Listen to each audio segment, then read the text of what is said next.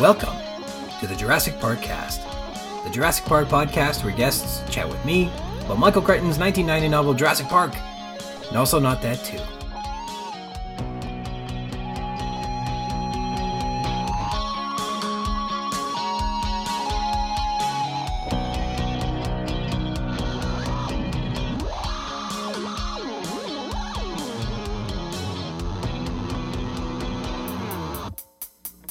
My name's Ryan Rogers, and I'm a big dumb Jurassic Park fan. Welcome to episode 46, Dawn, recorded on February 4th. We're in the uh, the birthday gauntlet. My my dad and my brother and sister and my son and my niece and everybody seem to have birthdays all at the same time. We're in the middle of that right now. Thanks for joining me today. A continued thank you to Kristoph Ochs of Snale, S N A L E, and you can check out his incredible album on Spotify and Bandcamp. Today's intro is from the song Super Groovy, and our outro is T shirts. Corrections in my last episode, I said that in the life of Pi, the special effects company was bankrupted because of the time and money they spent creating the lion, when of course, in reality, they went bankrupt because they were rendering the special effects of a tiger. My mistake. Tigers are obviously far more expensive to render than lions. I also have not correctly identified how to keep my cat from swearing during my guest interviews. I've tried feeding her in advance, I've tried singing her lullabies, but the cursed thing just can't help herself from strutting into the room while I'm hosting an interview and mewing the most hateful language I've ever heard, and I'm very sorry. She's a demented, cussing fiend. You all deserve better than that. Um, and also in episode 44, I brought up Alexander Karpovtsev and Pavel Kubina as examples of the Toronto Maple Leafs who have a surname beginning with the letter K, of which I feel the Toronto Maple Leafs have a long history of having. And I believe the Maple Leafs have a disproportionately large quantity of players with a surname beginning with the letter of K. Am I right? I didn't know, so I looked it up. The Toronto Maple Leafs have 54 players in their history with surnames beginning with the letter K, and that is a lot. I was going to rattle off all their names in kind of a fun bit, but that's probably not time well spent. But did the Maple Leafs have the most players in their history with surnames beginning with the letter K? Well, I had to look into that too. I crunched the numbers, and as you'd imagine, the teams with the most players on their historical rosters with surnames beginning with the letter K are mostly original six teams because they have been in the NHL for more than 100 years because they're original teams. But Toronto has the most of them. They're followed closely by the New York Rangers with 53, the Blackhawks and Bruins with 44, and then the Red Wings at 40. Third on the list, though, is the Islanders at 33, and unusually the Montreal Canadiens, who only have 21 over their more than 100 years of history. So maybe the key to success has been not having players with, with the surnames beginning with the letter K in their team. Now, speaking of waste of time earlier, that was a waste of time. But now you know the Maple Leafs, as of today, have had more players on their team with surnames beginning with the letter K than any other NHL franchise in history. So the Leafs win that one. Good for us. Dinosaur news. I kind of appreciate that the news stories today are going to inform our reading of the rest of the chapter. Uh, it's kind of been interesting. Uh, today we meet Ralph, the pony sized, pig like infant Triceratops who eats hay. In the news, I've got a couple articles about Triceratopses eating, chewing, and what they might have eaten. Uh, so the first article was published in June 2015 in the journal Science Advances. We have the article Wear Biomechanics and the Slicing Dentition of the Giant Horned Dinosaur Triceratops. The paper posits that reptiles rarely evolve occluding dentitions, which allow for the mastication of plant matter, whereas conversely, mammals do it a lot. Dinosaurs stand out among reptiles in that several lineages acquired the capacity to masticate. In particular, the horned ceratopsian dinosaurs among the most successful late Cretaceous dinosaur lineages, evolving slicing dentitions for the exploitation of tough, bulky plant matter. The article says that the 9 meter long Triceratops and its relatives evolved teeth that wore during feeding to create fullers, which are recessed central regions on cutting blades, on the chewing surfaces. This unique morphology serves to reduce friction during feeding. The authors were able to create a quote sophisticated three-dimensional biomechanical wear model that reveals how the complexes synergistically wore to create tribological properties, which are properties due to wearing down. These conclusions are made thanks to five major wear relevant osseous tissues, which are enamel, hard mantle dentine, orthodentine, vasodentine, and coronal cementum, says the paper. These findings, along with similar discoveries in hadrosaurids, suggest that tissue mediated changes in dental morphology may have played a role in the remarkable ecological diversification of these clades, and perhaps other dinosaurian clades capable of mastication. Quote, a notable finding from our study is that the tissue suites acquired by ceratopsia are novel with regard to type and function. Most notable is that the cores of advanced ceratopsian teeth are constructed of vasodentine. Vasodentine's exceptional porosity promoted unusually high wear rates to form fullers. The porosity of this tissue reduces the overall structural integrity by causing stress concentrations, leading to the localized fracture and massive removal of material. This is a unique strategy among tetrapods for creating advanced tooth topography. Ceratopsian evolution of coronal cementum is also novel. This represents only the second instance where this tissue, commonly found in ungulates, has been found in reptiles, the other being its independent derivation in hadrosaurid dinosaurs. Notably, coronal cementum has been used as evidence of mammalian teeth being architecturally and biomechanically more sophisticated than those of reptiles. The paper says that their discovery of preserved tribological attributes in ceratopsia represents the second time such properties have been recovered from fossil dinosaur teeth. This, along with similar recovery from Pleistocene mammalian fossils and our ability to model wear in both extant and fossil grinding dentitions and now slicing teeth, point to a rich new avenue of exploration of dental biomechanics in a diversity of vertebrates. We stand to gain a more comprehensive understanding of how animals adapted to exploit new diets throughout time. Also, it is notable that our paleontological driven tribological questions, such as those explored here, resulted in development of new engineering tools and computational models that can be applied to academic and commercial engineering applications, says the article. As that last article investigated how the shape of the teeth inform our understanding of Triceratops, here's an interesting study based on isotopic analysis from the journal Paleogeography, Paleoclimatology, Paleoecology Published in December 2022, the paper Stable Isotope Record of Triceratops from a Mass Accumulation provides insights into Triceratops behavior and ecology. Oxygen and carbon stable isotopic compositions of structurally bound carbonate in fossils are commonly used to infer variations of ingested water and food sources, which are in turn related to environmental and climatic conditions, says the paper. Incremental isotopic records potentially provide insights into seasonality and migratory behavior. This paper presents isotopic records from a large, spatially and temporally well constrained Triceratops bone bed from the Lance Formation, which can elucidate the paleoecology and their ecosystem as well as their habitat use, diet, and possible migration. So, what were the results of their isotopic study? How and where did Triceratops prefer to live? The sedimentary and isotopic analyses strongly suggest that Triceratops preferred living in a freshwater environment and that they lived intermittently between inland forests and coastal plains, suggesting that they migrated from one type of environment to the other intermittently. So, some interesting stuff on Triceratopses. Whoa! That sound means we have breaking news, ladies and gentlemen, and mom. Hi, mom. This just in, the new Snale album, S N A L E, available on Spotify and Bandcamp, is out and it's out now. My terrific guest, to whom I owe a continued thank you, Kristoph Ochs of Snale, S N A L E, and has released a new incredible album on Spotify and Bandcamp. We just happened to record this interview before the release date was known, but uh, but let it be known, the album is out now. It's called Charlemagne. Um, you can follow the link in the show notes or search it up. S N A L E, like I said. So, with the corrections and the breaking news and dinosaur news out of the way, I'll probably spoiled the surprise by now, but please let me introduce you to my special guest, this episode. Well, returning this week is my terrific guest from episode 3, Almost Paradise, and episode 25, version 4.4. It's the architect of the soundtrack to the Jurassic Park cast. It's Kristoph Ochs. Thank you for coming back. Thank you. It's it's an honor. It's also an honor to have these songs on this podcast, man. I'm loving that. I can't wait to give you more to work with should you decide to. Hmm. My kids know the songs now. They uh, that rules. If the songs come on the playlist, they uh, they can hear my voice going over them even when it's not there. I love it. I love it. So uh, yeah, that's been a lot of fun. Uh, any big updates on your side? What's going on? Yeah, man. Okay, so this was supposed to be a summer album. I had everything good to go. Um, I was having some trouble with the engineer I hired. We have since parted ways, like halfway through. So I had to start from scratch with a new engineer. But we are now very, very close to the finish line for the second record. I've been saying that for a thousand years, so I don't know, but it should be done before too long. Then I also have um, a third and fourth album almost finished recorded, so I don't know.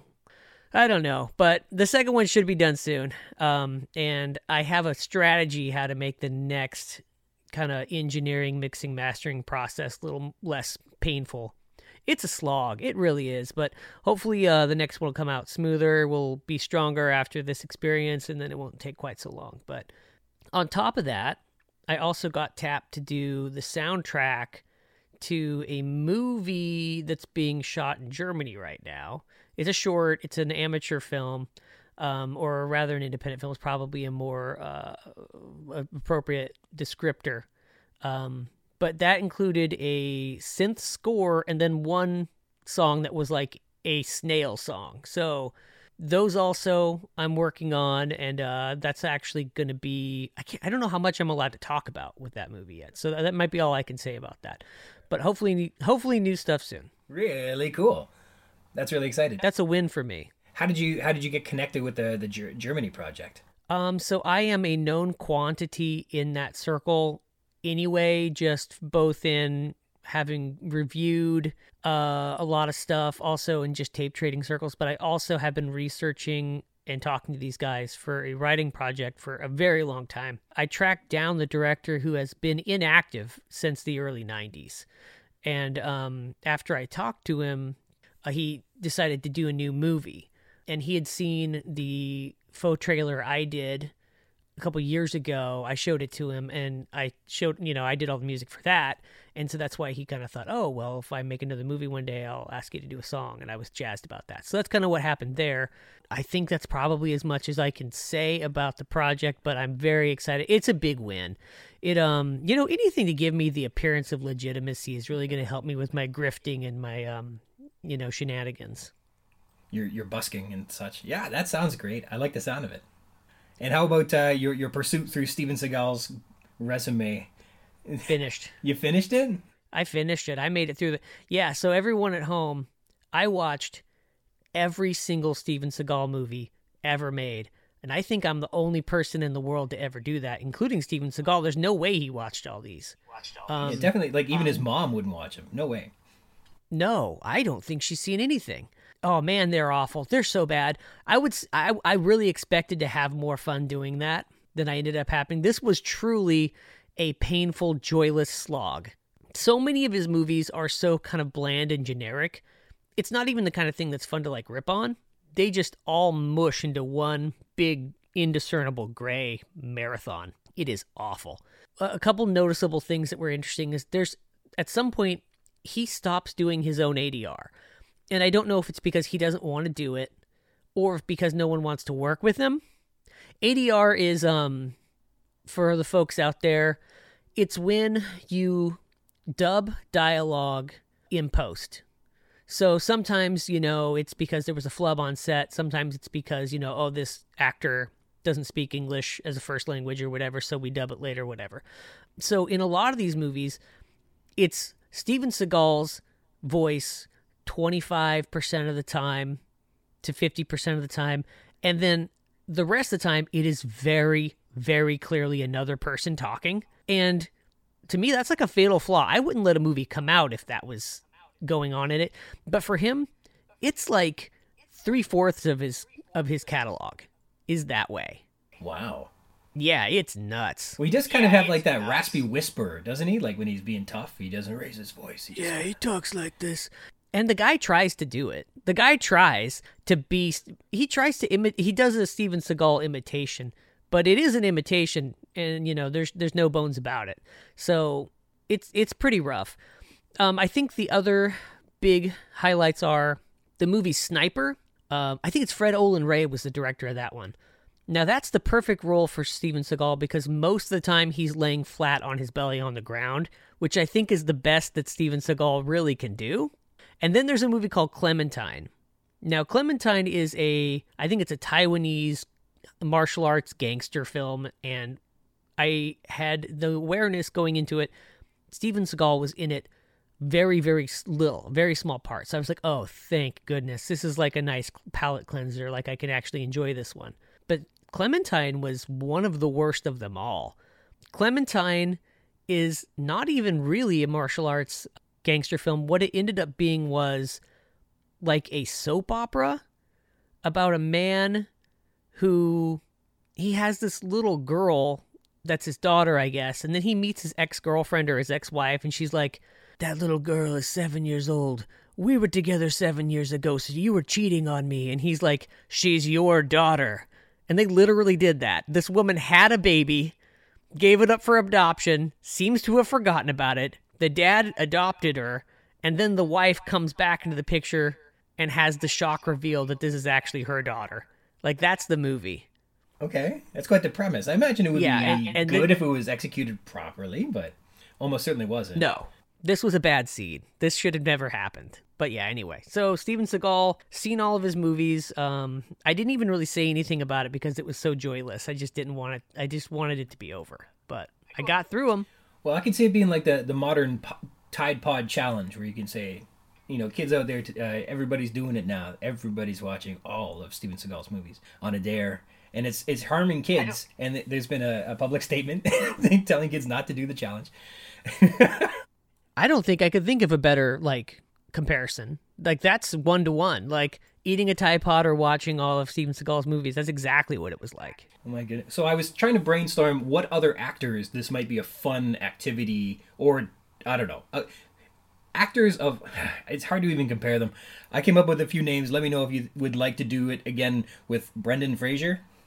Oh, I'd love that. I love Brendan Fraser. Bunch of good ones, but maybe some bad ones in there. Yeah, no, I, I, I would do that in a heartbeat. Bla- Blast from the Past is like an all timer for me. Is it? Yeah, there's always a good one or two in there. Blast from the Past, Airheads. Um, I mean, he did Encino Man, so he's a made man. I've been a Brendan Fraser defender for many, many years. Big fan.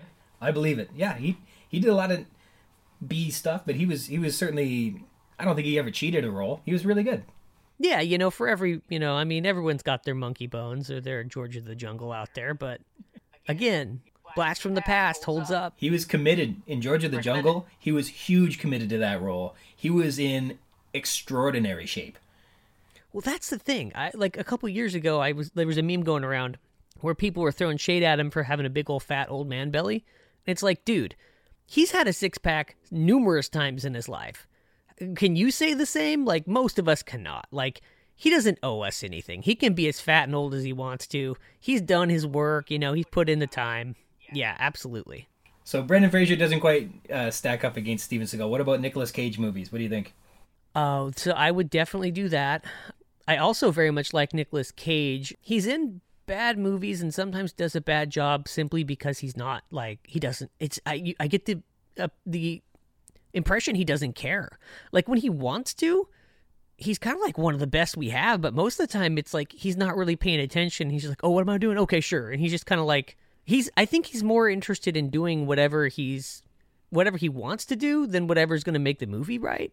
Like I know that there's a story when he was doing Kick Ass, um, his line delivery was puzzling and bizarre, and nobody told him to do that, and they were like, "What the f- is he doing?" Like, and then at some point, someone was like, "Oh, he's doing Adam West."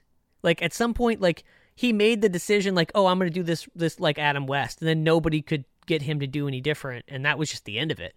I I, I find Nicolas Cage fascinating. What's genius about that is that Batman disguises his voice. So that's so clever to to take on a new persona as the Batman. I never really I thought Christian Bale raspy voice. Okay, you're disguising your voice, but I didn't care for that. I thought that was a little awful. But that's just me. Everybody else loved the movie, so that's okay. But Nicolas Cage choosing to disguise his voice as a Batman character playing Adam West is that's genius in a way. Yeah. Yeah, he's I, I yeah. So again, you keep giving me these things that you think are going to be awful, and I'm loving them. But there's going to be good ones, and then there's going to be a uh, there's going to be some that in there that are going to be cringy. Keep them coming. Keep them coming. You got anybody else on your list? Yeah, Adam Sandler. Oh man. Okay, so Adam Sandler definitely has some turkeys in there, but um, I again, man, Billy Madison and Happy Gilmore are all really good ones. timers. Yeah, ones that we connect with anyhow. That uh, maybe I don't know if if uh, modern generations connect with those things the same way. We go, look how genius this is, and they go, no, it's not. Well, they're they're objectively wrong. Like if you can't get down with Billy Madison and Happy Gilmore, you're objectively wrong. All right, what about Matthew McConaughey? Oh man, um, I have much less of a, I have much less of a love for Matthew McConaughey than anybody else you've mentioned so far. Uh, I would do it. He seems like he's actually maybe not a piece of crap though. He seems like he's an okay guy, but yeah, he's going to be in a lot of romantic comedies, which that's going to be that would be a challenge for me. I would do it though. Mm-hmm. All right, we'll change the paradigm just a little. What about Halle Berry? Oh man, Sure. I mean, I don't. I don't. Is she in any kind? Is she is she overweight in any kind of genre? Like, does she do more of one type of movie than another, or is she just kind of like across the board, popping up here and there? I don't know. She was in like the Flintstones with no lines. Wow, was she? Oh, she was. She was the secretary lady. Bulworth with no lines. What was Bulworth? I don't remember that one. Bulworth was about Warren Beatty was um, a disenfranchised politician who was going on his final run on the campaign trail, and he hires an assassin to kill himself because he wants out.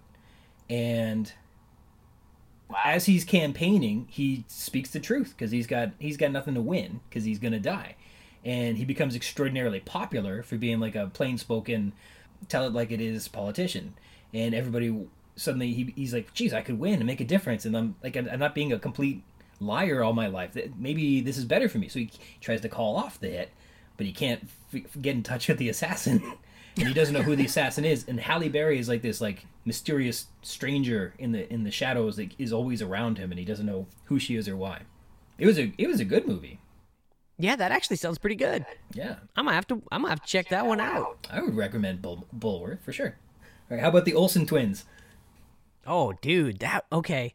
That sounds like the best challenge because that's going to be like 170 movies shot over the course of two years. They're all going to be exactly the same. It's going to be like the twins go to Hawaii and like wacky hap, you know, happenstance. That that sounds great. I just how could one acquire all of those movies?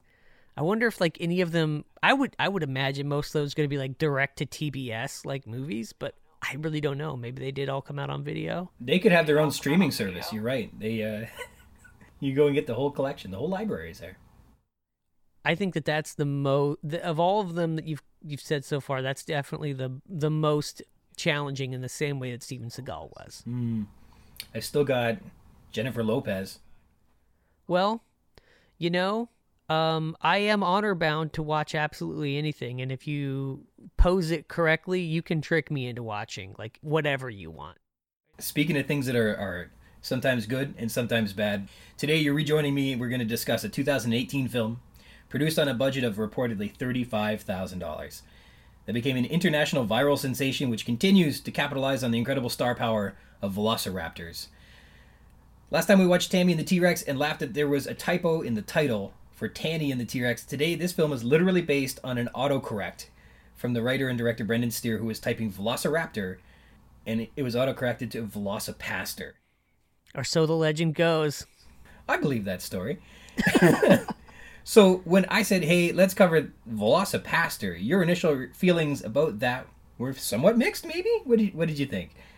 I guess that's a fair way. To, so the worst thing to do on a podcast is like not have anything to say, and we're gonna say a lot of things here. But like the long and the short of it is like I don't really like VelociPastor. I've definitely seen it. I don't want to be a party pooper. I know a lot of people had fun with it, but I'm I'm just not a fan. I think that of this kind of movie, the best you can hope for is sincerity that just manages to somehow entertain you by way of being insane or or particularly badly handled. But when something is like deliberately crummy, um, then you need to really actually find like real authentic wit. And I just feel like this movie just for me, I don't know. We'll we'll definitely get into it, but I feel like it's kind of a one note joke that wears thin for me. So the kind of the story behind this film, uh, as reported before, uh, it was uh, then at that moment uh, a film student in Manhattan, Brendan Steere, was typing Velociraptor when autocorrected uh, recommended that it was VelociPastor, and that must have given him a memorable chuckle uh, to revisit that thought. And eventually, he returned to that idea and fleshed out the concept uh, for a trailer. So he he had made some sort of video or a movie for for his film school. There was a series of trailers in a in a sequence, and this was one of those. And he I guess posted them all up on YouTube, and that video went viral in a way that none of the others did, of course. And that was sort of the impetus towards making looking closer into this concept because he was getting a lot of positive feedback on what to do with that. Is how many how many do you recall movies are based off of a YouTube or a trailer? So actually, the truth, the answer to that is quite a few. So um, this has always kind of been a tradition, but it really seems to have graduated to sort of the new standard uh, in the wake of Robert Rodriguez's and Quentin Tarantino's Grindhouse.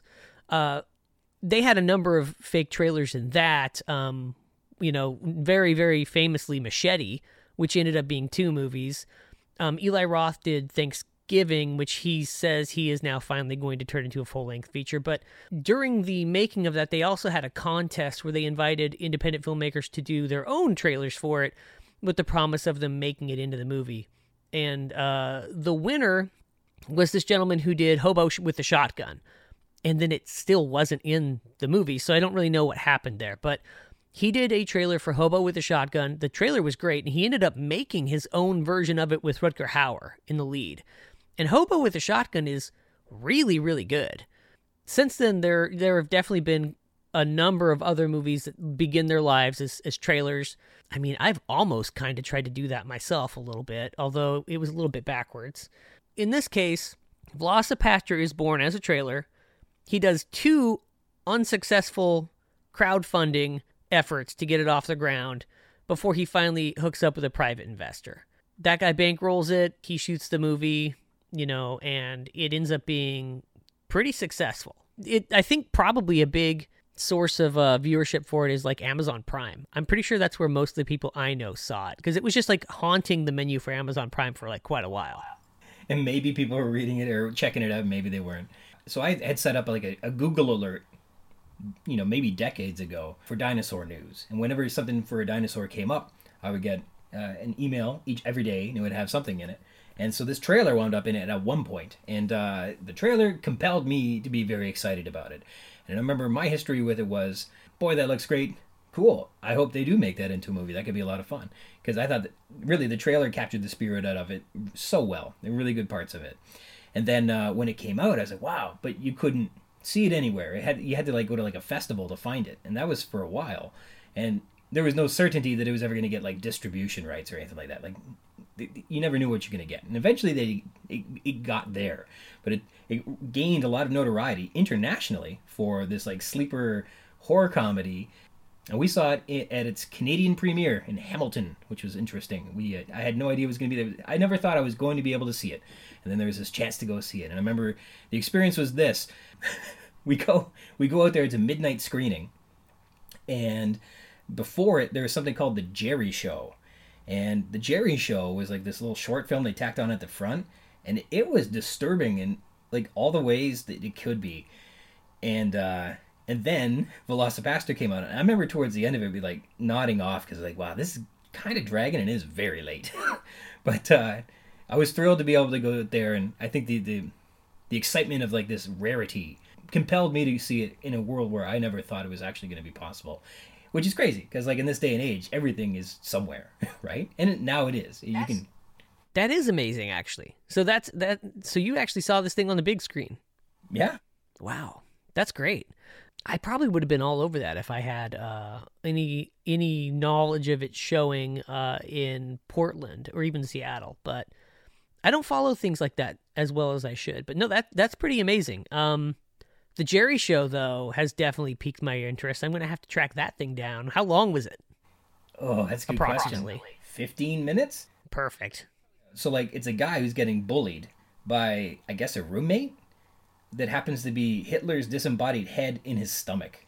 It, hold on, Jerry's got Adolf Hitler's head in his stomach, like at, for an abdomen, and Hitler just treats him like crap. Uh, I think Hitler's gay, and I don't think Jerry is. And uh, it's there's this, it's something. It's horrendous. It's and and I oh I I, it is rotten, gross, horrifying, disturbing. I mean, it hits all the boxes. It's something. Yeah, no, I gotta find that immediately. That sounds great. so the I, from what I understood, the the power of of uh, that trailer compelled uh, the director to to invest into making a script and it sounds like he poured over it for years trying to figure out what was he trying to say about the catholic church and what sort of higher concept did a, a story about uh, a man of the cloth turning into a dinosaur mean And then I think one of the first flaws in in a film when they're creating it's uh, it's taking your high concept out and having it not about any of that.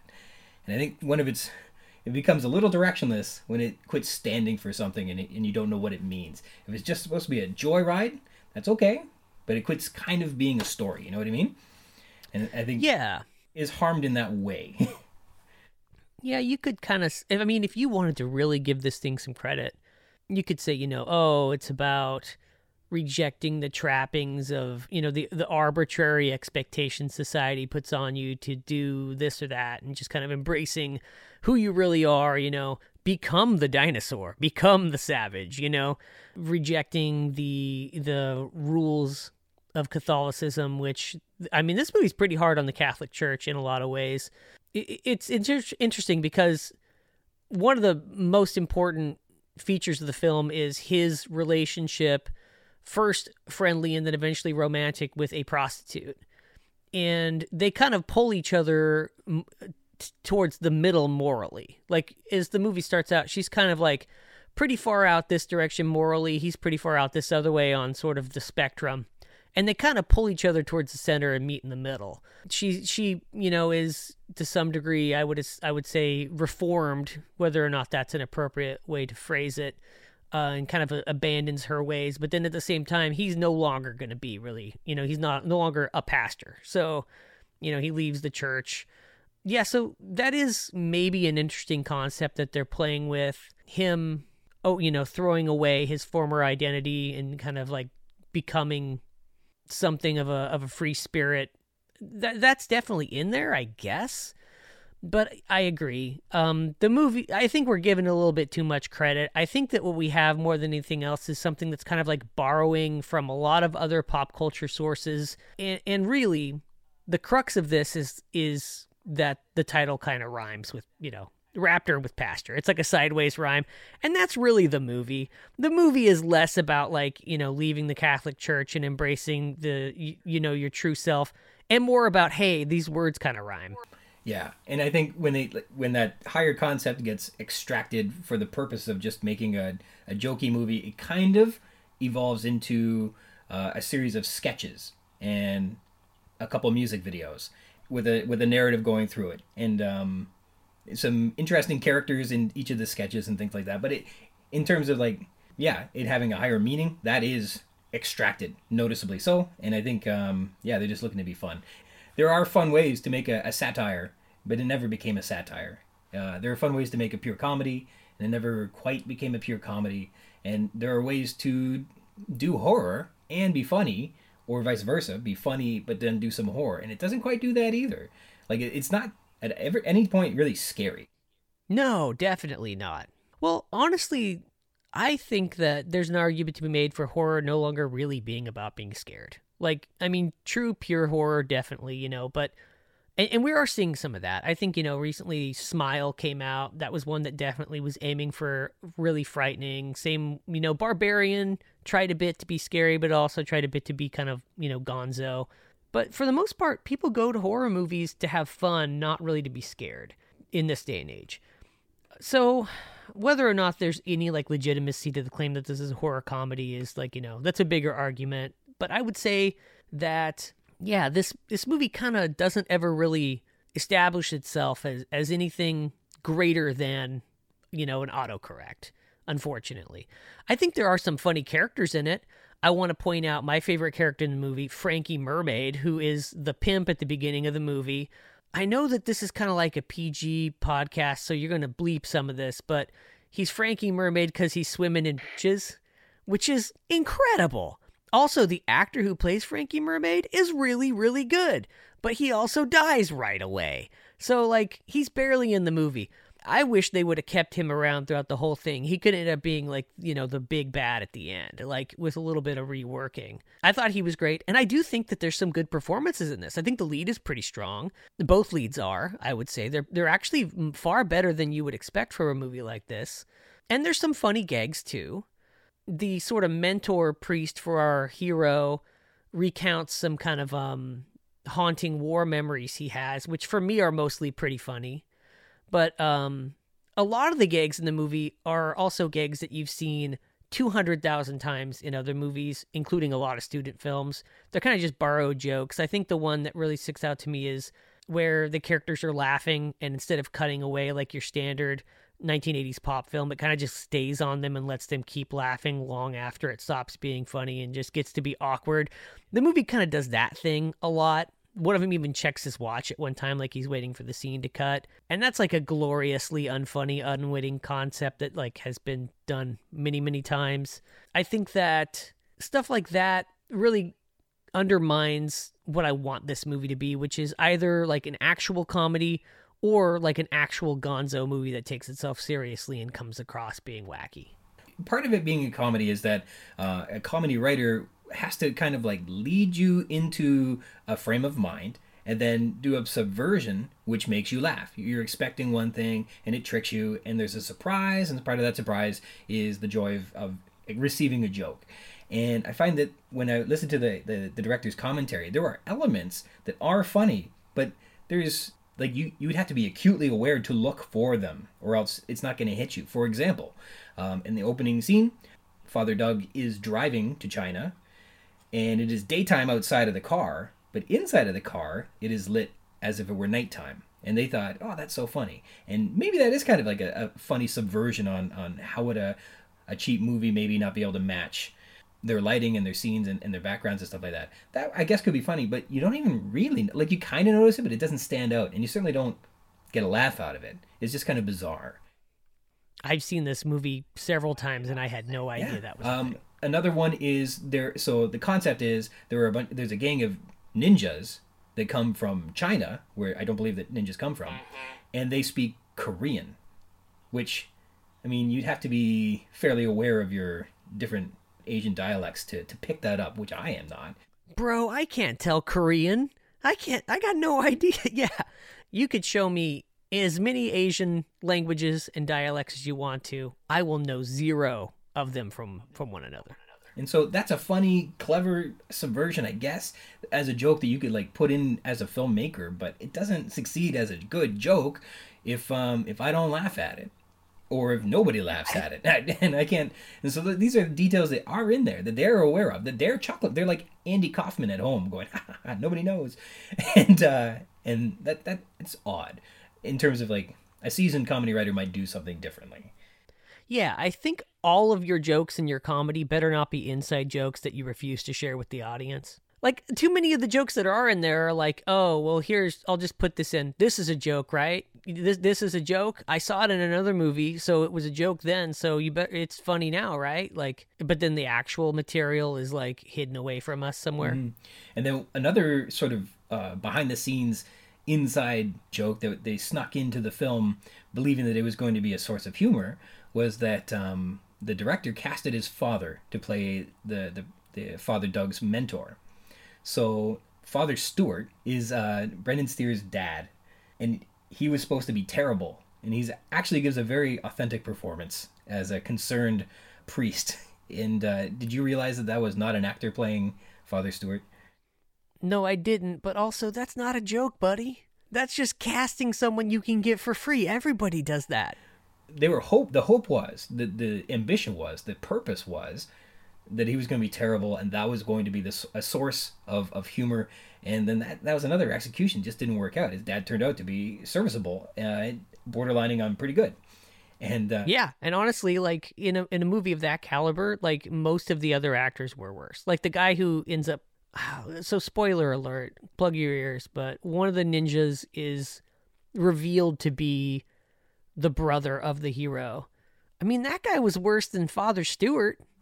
Yeah, yeah, he was. Uh, that whole yeah, his whole bit was unusual. That's for sure. Well, maybe we should get into the plot a little bit. We're, we're kind of touching on characters yeah, and yeah. things like that. Um, so after losing his parents, a priest travels to China, where he inherits a mysterious ability that allows him to turn into a dinosaur. And by this new power, a hooker convinces him to use it to fight crime and ninjas. so that's how we start with yeah, maybe we can go through some of the, the, the, the, cast here. Well, maybe we'll go through the plot and we can touch on the cast as we go. So, so we start off at the beginning of the film. We meet Doug, and his he loses his parents in a car bombing, and uh, right, right, and so. Ugh. so yeah, this is one of the, the the cute jokes that they put in where his parents are blown up in a car bombing, but rather than like show any of it, it just cuts to like a parking lot shot with the text car special effect, you know, something like that. Like like an indication that it either was neglected to be put in or or or whatever, which oh boy, that's real cute. That that kind of set the tone for me like we were going to be in for for quite a few of those kind of jokes and we were. But yes, his parents are murdered in a visual effect shot that we did not get to see, but we are told is is supposed to be there. And so Doug finds himself in a crisis of faith, and he drives to China upon the guidance of his mentor, Father Stewart. And in uh, the forests of China, he finds a villager being hunted by ninjas who is mortally wounded and gives him or, or gifts him a dragon tooth. And uh, the tooth pricks him in the hand. And then he passes out. He finds a fever, passes out, and wakes up back uh, at home in the church. And part of the joke As in this year was that uh, they were obviously not in China. They were not on set, and they're just kind of going through like a regular looking forest. You say forest. I say edge of a public park. I think it was in Pennsylvania, or I don't know exactly where they were, but the joke is this is cheap and this is not China, but we say it's China, mm-hmm. and it's and mm-hmm. that's kind of the the wink that we it, it's asking for still. And then the next moment we meet Carol. Uh, she is a hooker under a pimp's cruel control, and she's told to work. And that night she is mugged, but saved by a ravenous dinosaur. Uh, so this is where we first meet Frankie Mermaid. My boy, my boy Frankie Mermaid. Yeah, so I've got notes on him. So um, there are a series of friends that they cast that the director cast to be in the film with him, and he used them in particular because they had kind of like neat characters. They're almost like I don't want to say the groundlings from uh, from like uh, the Second City vein, but they came with like neat characters ready to go, and they sort of ad libbed and improvised and became. I mean, I don't think they got writing credits, but they they created this, these characters and they created these narratives that they provided. Uh, and so this actor was Fernando de Castro. I believe he was a cam operator in the trailer, so they might have gone to film film school together. But this guy was he shaves his head, so like he isn't actually bald. He shaved all that hair off, had the hair down to his shoulders on either side, and he came in with that character locked and loaded, and it's a highlight. It really is. He physically he looks kind of like a Matt Berry type to me. I really really loved Frankie Mermaids. I wish that he we got more of him. I would have rather. I, let's get the Frankie Mermaids prequel. There you go. that is and it's essential. Yeah. So um, before we get too far away from it, I wanted to briefly touch on the him going to China thing. Okay. Yes. So this is actually a, a, a thing worth mentioning. This is an homage to the rich motion picture heritage of people going to like the far reaches of Asia and getting lycanthropy which I don't know if you were aware that that's definitely a thing, but it definitely is. Uh, the earliest example I can think of is Werewolf of London. And in that one, uh, the lead goes to, I think, Tibet and is I think I think he gets bitten by a wolf, comes back as a werewolf. But we see this actually again and again in a lot of these movies. It seems to be a pretty standard origin for a werewolf or lycanthrope uh, type character. It's used a couple times in the Valdemar, Waldemar Daninsky films. So Paul Naschy, aka Jacinto Molina, is kind of like the greatest Spanish horror star of all time, and he was in an indeterminate number of movies where he played a character called Waldemar Daninsky, who was kind of like the horror movie version of James Bond and Godzilla mixed together.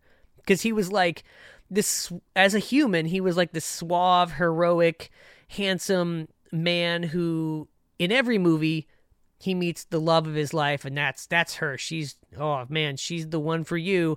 And then of course at the end of the movie the next one starts she's gone never mentioned again and another one comes. And that's that and, and now that's his you know one true love every single time. He also is just like grotesquely negligent about his werewolfism and just does not take the proper precautions to make sure him turning into a wolf beast doesn't get out of hand. Uh, he always ends up you know there's a lot of collateral damage. But in a lot of these movies he also takes the uh, Godzilla path towards like enemy of our enemy as our friend, and he ends up clobbering Dracula and saving the day at the end. So that happens a lot. Um, Waldemar Daninsky does the whole go to Tibet and or you know somewhere in Asia and become a werewolf thing several times too in a lot of these movies. So that is actually uh, that that's kind of a thing that I did appreciate here. That he's kind of drawing upon that rich heritage. You know, I don't know, maybe that's another example of something the audience may not be fully aware of, but that's something they do right, I think. I know there's a long tradition, especially in horror, of there being some, you know, other culture that in which there is evil and darkness, and you, uh, somebody goes into the bayou, somebody goes into you know Haiti, somebody goes into a First Nations burial ground, somebody goes to China, and they're they, they receive you know a curse or an artifact or something like that, and like this this whole xenophobic concept that there's mystery and danger in the unknown cultures uh, it has, I think, traditionally been a source of inspiration uh, in terms of storytelling in this adventure sort of landscape. And so this, yeah, I mean, it all seems to tie together from that that fear of the unknown as adventurers return with the mummy's curse.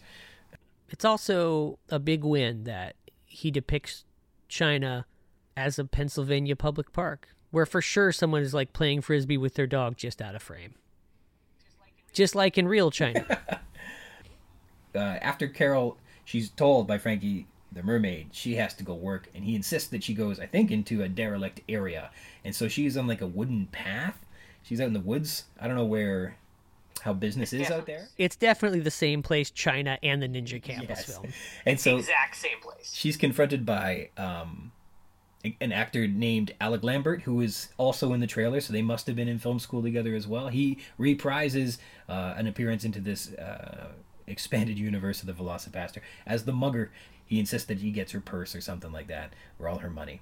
And he is massacred by the ravenous dinosaur, which we don't get a good look at. But there could have been, in terms of like, you've got maybe a, a, a compromised costume and we can admit the costume is goofy. There's still ways to approach this scene that might have been more successful in terms of being not funny, but like dramatic or scary or or the plotting, the suspense. These things were not, uh, you know, conceived to be important. Putting this together in a, in a strange way because it's supposed to be like a gore uh, shot, and and maybe intended to be goofy, but it wasn't.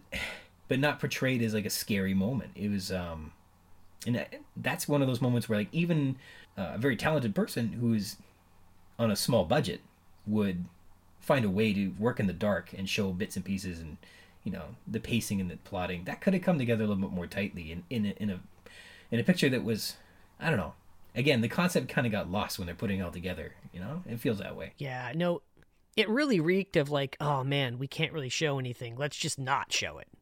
It, it really felt like that. So, I mean, this is not the time to take the Val Lewton approach of just like not showing the monster. Like, we're over that as a people. We we need to see the monster.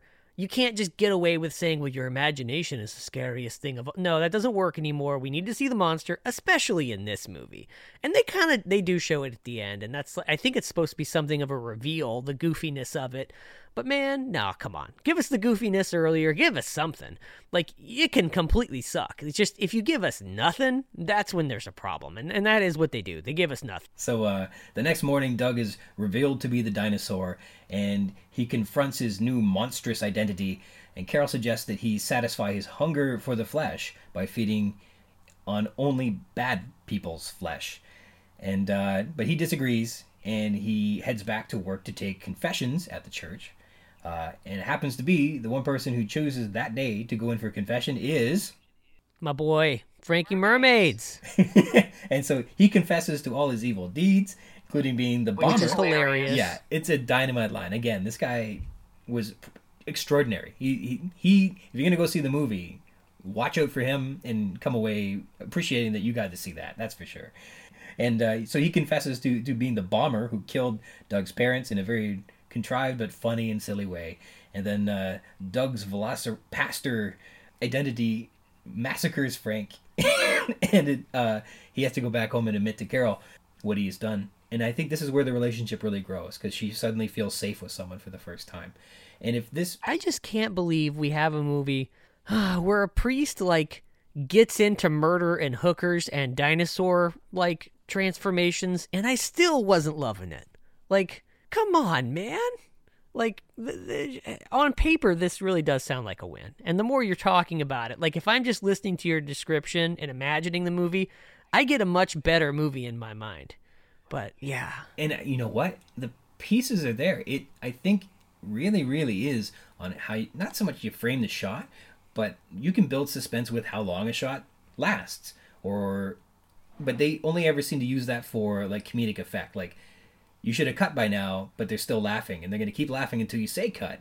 And they that's where they choose to to extend the scene or to draw out a moment as opposed to where, where could it have been used very cheaply and practically in a way that it conveys more meaning?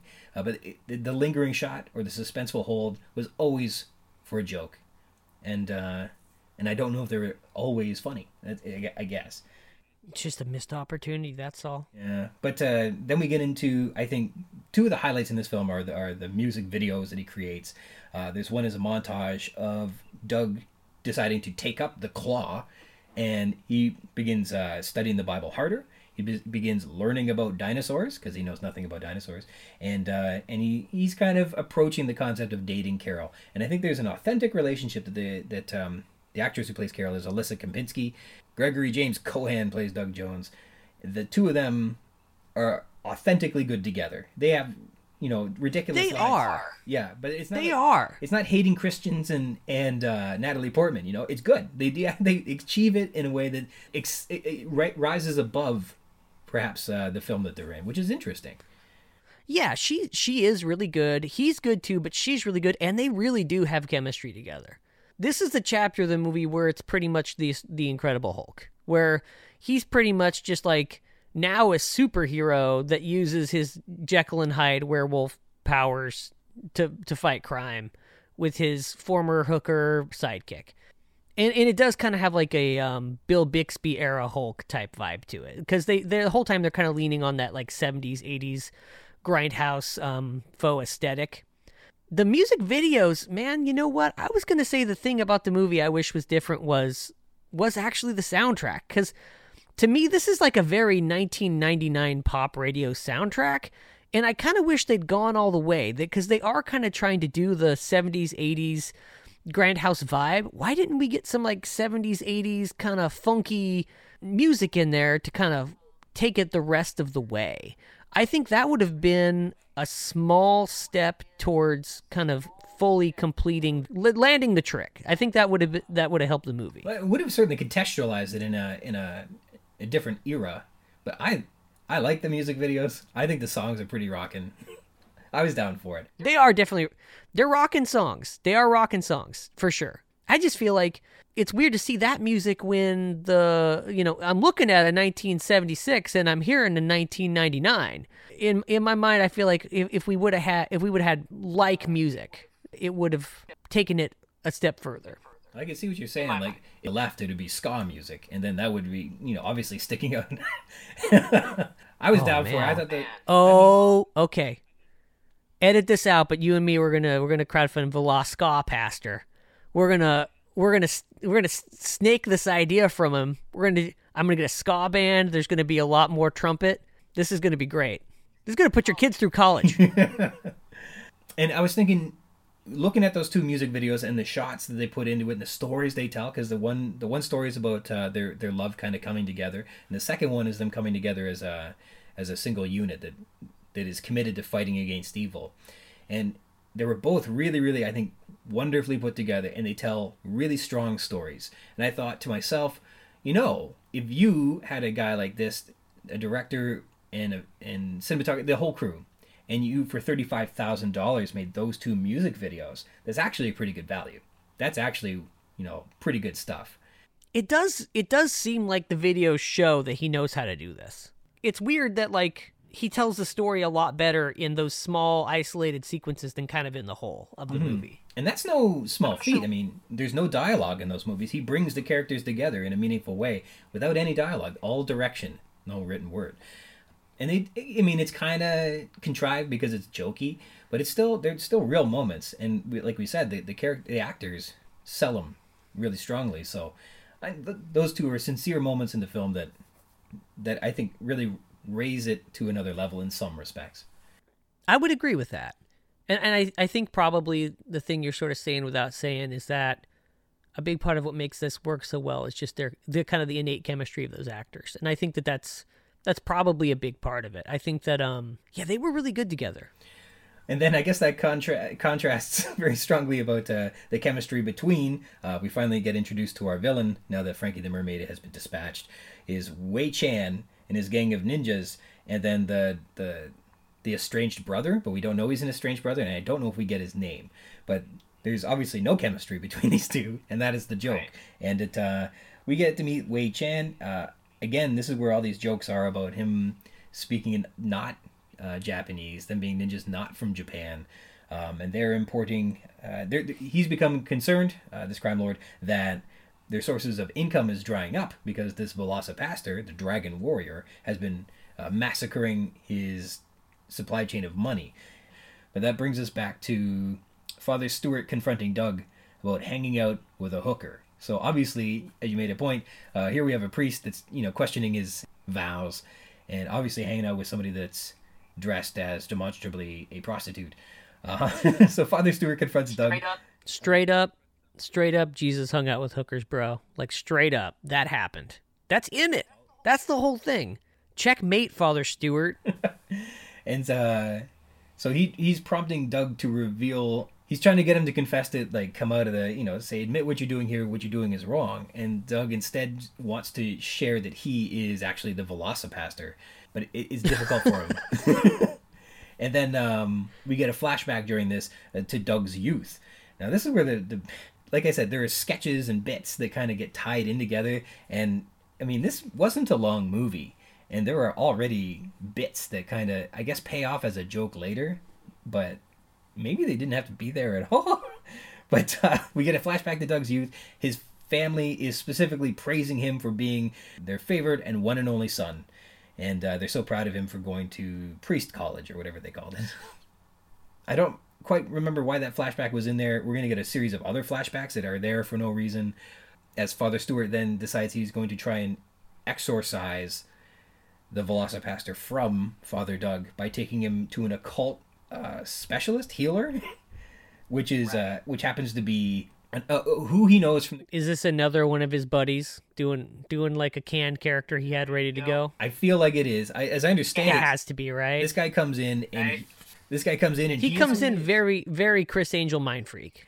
So he has the director's commentary. His ears are surgically pointed. He, the actor, that man.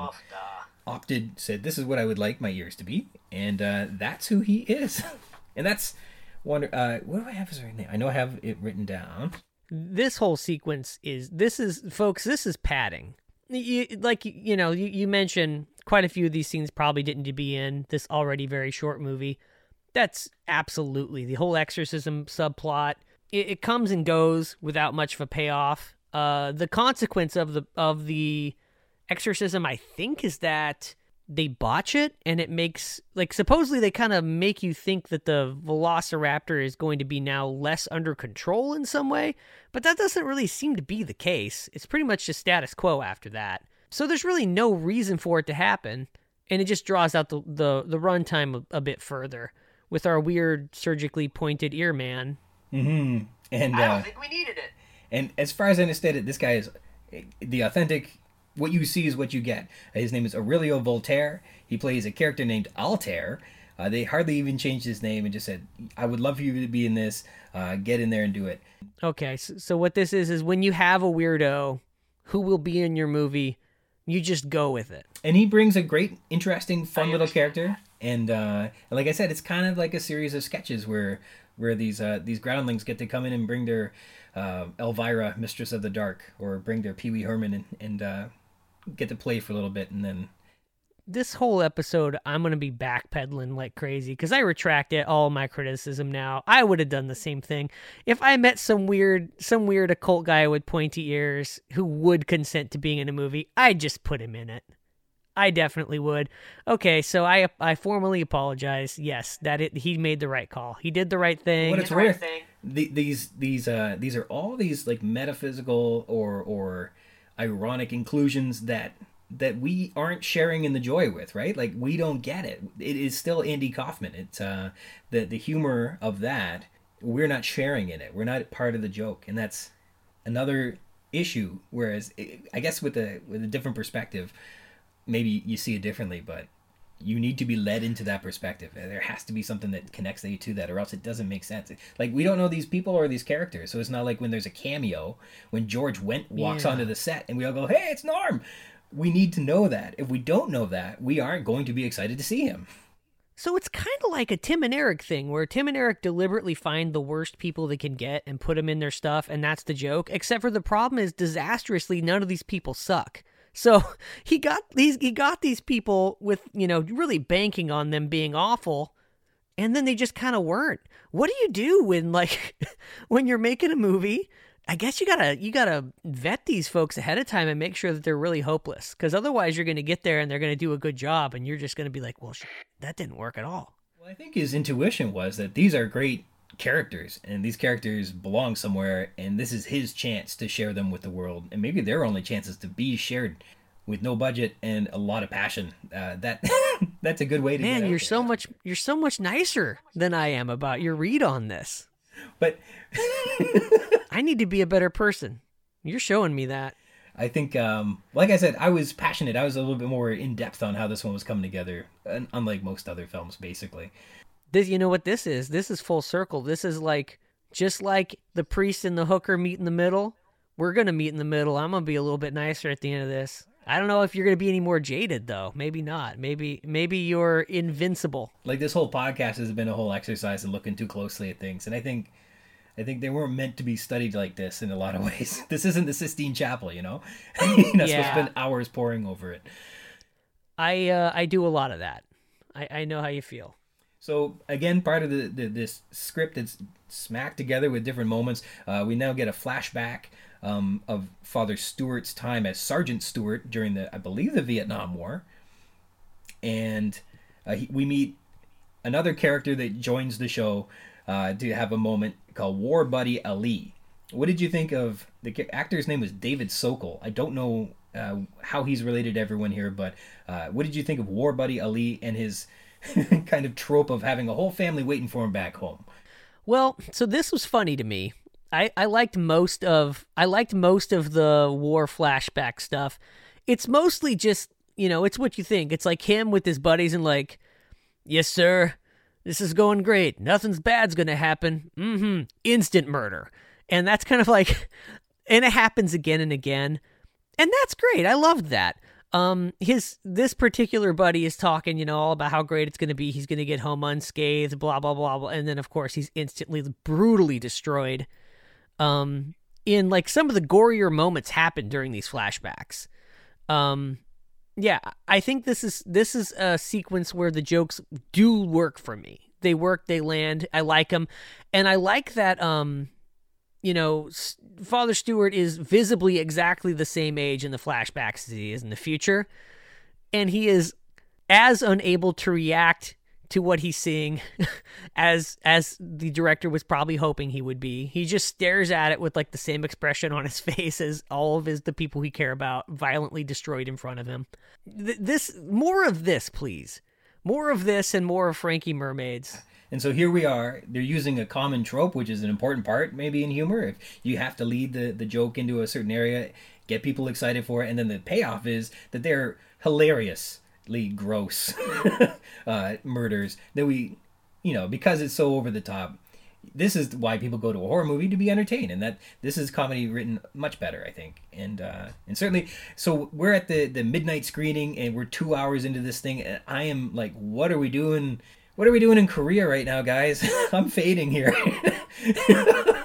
so I remember being kind of tired with the film, uh, my first viewing, but then you pop right back when uh, his Adeline, his precious Adeline, comes to to jump into his arms, and of course she doesn't make it uh, any better either. With one, I would say uh, the more practical effects in the in the in the in, in terms of exploding someone. Yeah, actually, that's a great, very well done effect.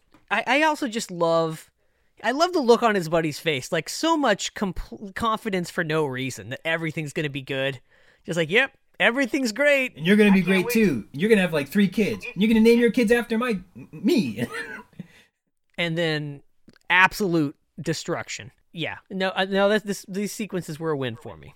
hmm definitely. But then we flash back, and uh, we're back at Altair's occult exorcism, and the Velocipaptor is summoned, and I believe he plucks the eye out of Father Stewart, and then ninjas catch him, and then he wakes up back with Carol in her place, and this is where we get the second montage. Notice how much yada yada yada there is in this movie. yeah, There's an awful lot of like, oh well, now I'm here. I guess I blacked out. there, were- there's a, a small moment where ninjas are going to assassinate him, but they fail, and then he uh, he comes back wounded. And I think that uh, now that his life is kind of in jeopardy, um, he's not invulnerable as the VelociPastor. That he and Carol see that life is fleeting, perhaps, and the two of them say, "Let's not um, delay our, our union any longer." And and really, one of the, the more touching and wonderful moments of the film, where they another extraordinary music video edited together so nicely, tells their entire story coming together. And uh, I think that the lighting effects and the colors and the music all came to, it was just extraordinary i really really thought that was a special moment in the film and, and i would say probably the highlight Frankie Mermaids is the only highlight for me. you didn't you didn't like that part of the film No, I mean it's good. It's good. It's just I don't know something about Frankie Mermaids just really that really that hits that does it for me. well you're entirely right So yeah, then it's kung fu showdowns. that's right and so afterwards uh, another great moment is uh, they wake up and they're kind of basking in their in their um, consummation when ninjas kind of burrow through the, the windows and they have a, a fun well choreographed little uh, sparring match and then they uh, get one of those ninjas to reveal what they needed to know. As it moves off, they discover that Father Stewart has been abducted by Wei Chan, and uh, they're going to go on about their fancy cocaine, and their plot is kind of confusing. They're going to get super addictive cocaine, get the entire city hooked on it, then stop giving them the cocaine, compelling them all to go to self help groups, which are run by the church, which is run by Wei Chan. Was that the plan? So the plan was that Wei Chan would get a, a, a holy army that was dedicated to doing his work by getting addicts to go to self help groups, which he runs. And he wanted Father Stewart. Unfortunately, this is like not even this is not even fiction. Like this is this is like four or five self-help groups in LA. Oh yeah, Exactly. Yeah. Yeah. and uh, All just like weird like Shaolin monk fronts for cocaine and money laundering. and then the uh, VelociPastor arrives, but he's just Doug Jones. So he and Carol arrive. They are they're kind of like uh, at the end of Grease. They're wearing their leathers, and uh, they're ready to get down. They uh, oh, and then we finally have the payoff that it turns out that Doug Jones does not have, or he does have a, an estranged brother. That he wasn't the best only son. There's this really funny gag about how the other fa- his entire family had overlooked the second son, and so that's why the second son is with Wei Chan. And has become also a a strong ninja warrior, I guess. This is just the movie's continued commitment to jump the shark as often as it can, hoping that if you jump the shark on perfect on purpose, that it's it's comedy. Uh, I think the first jump the shark moment is well, okay. Honestly, the first jump the shark mo- moment is making a movie called VelociPastor, but the the first one within the movie is is like, oh, it's ninjas. Because did you see Black Dynamite? It was ninjas in that. Now it's now it's ninjas in this.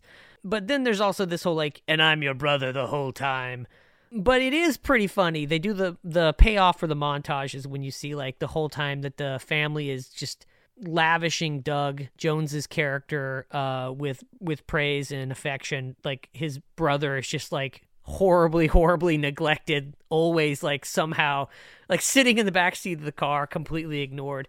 I don't know why that's so hilarious and funny, but it really is. Like that was that was good too. Yeah, part of the joke is they set it up. You have like this, like it was contrived. It didn't make a lot of sense, and it was kind of jammed in there for the purpose of making this joke. But it's a funny joke, and it's one that they execute well. Whether it belongs there or not, who knows? But they did it. Again, a couple jokes that I they wrote, we- and it worked.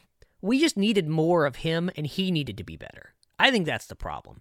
If we would have had more of the brother and the actor was, you know, anywhere in the ballpark of having the same chemistry as the two leads did, then I think that would have worked like a lot better. Or if somebody had gotten into some of that Spider Kiss blend of cocaine, that could have been interesting too.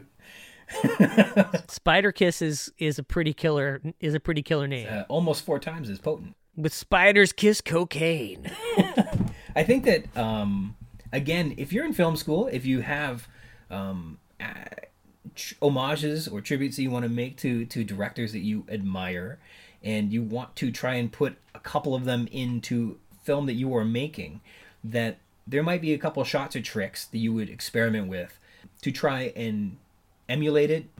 For example, I understand that uh, Brendan Steere was a fan of uh, Guillermo del Toro. So I understand that in Pan's Labyrinth there was a character named Doug Jones, and Shock of Shocks. Oh, it it's the actor Doug. No, I, I was gonna bring that up.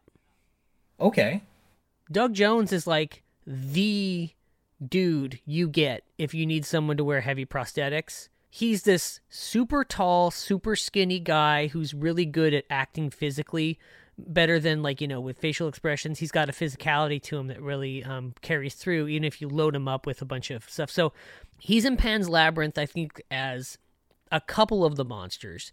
He's also in um, hellboy as abe sapien and he's also i think in shape of water as um, the abe sapien stand-in type monster guy also, he was in. If you saw Hocus Pocus, did you see Hocus Pocus? That old Disney movie with the witches. Maybe mm, not. Not really. No.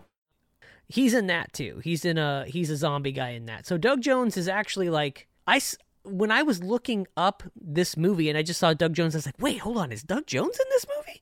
And like, oh no, no, no, no. Okay.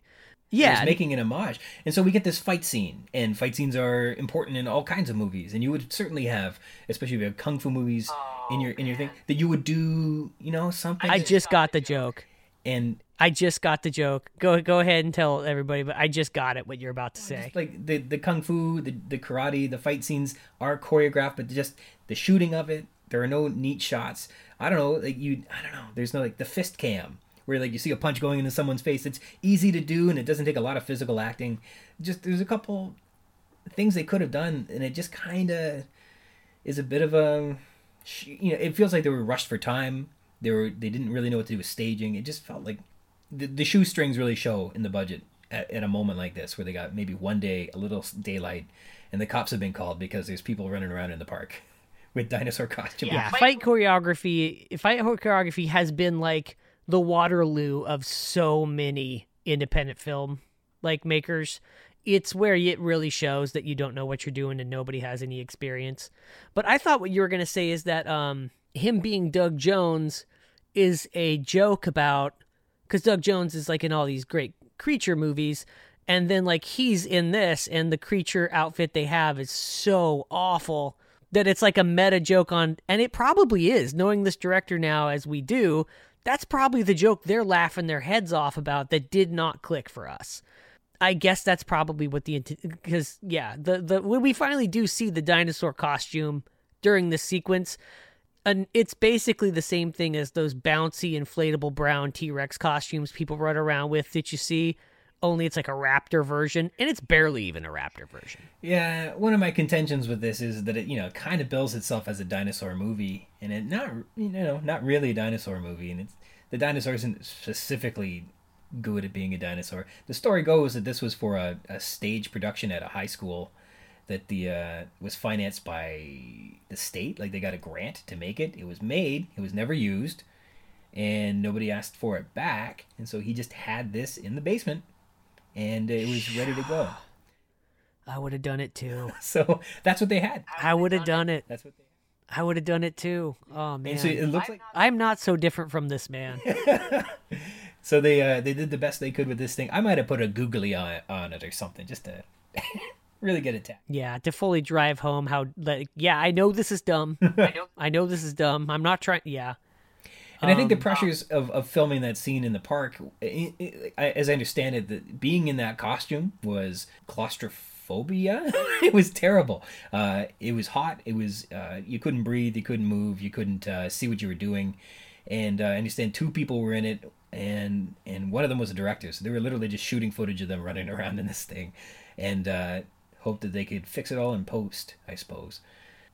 well, that's just how it goes, man. Like wasn't it Ben? I think is it Ben Chapman? I think is the name of the actor who was the original creature from the Black Lagoon. Like, I mean, go look up what that guy had to go through. It's incredible. Like, I don't have. A, I, I I'm afraid I just don't have any sympathy for people complaining about their monster costumes being claustrophobic and super hot because that is the name of the game. They always are.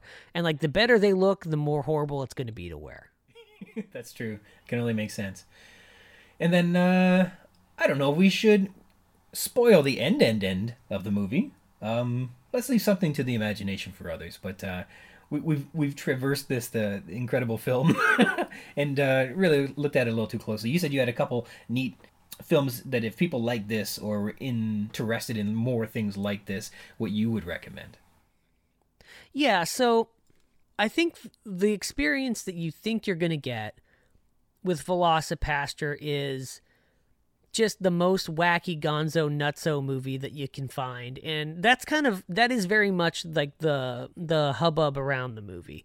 I've actually seen a couple people posting in different facebook groups i'm on like yes this is an actual movie. And then they'll show a picture of it. Like they've just found this you know the wildest weirdest movie that there is.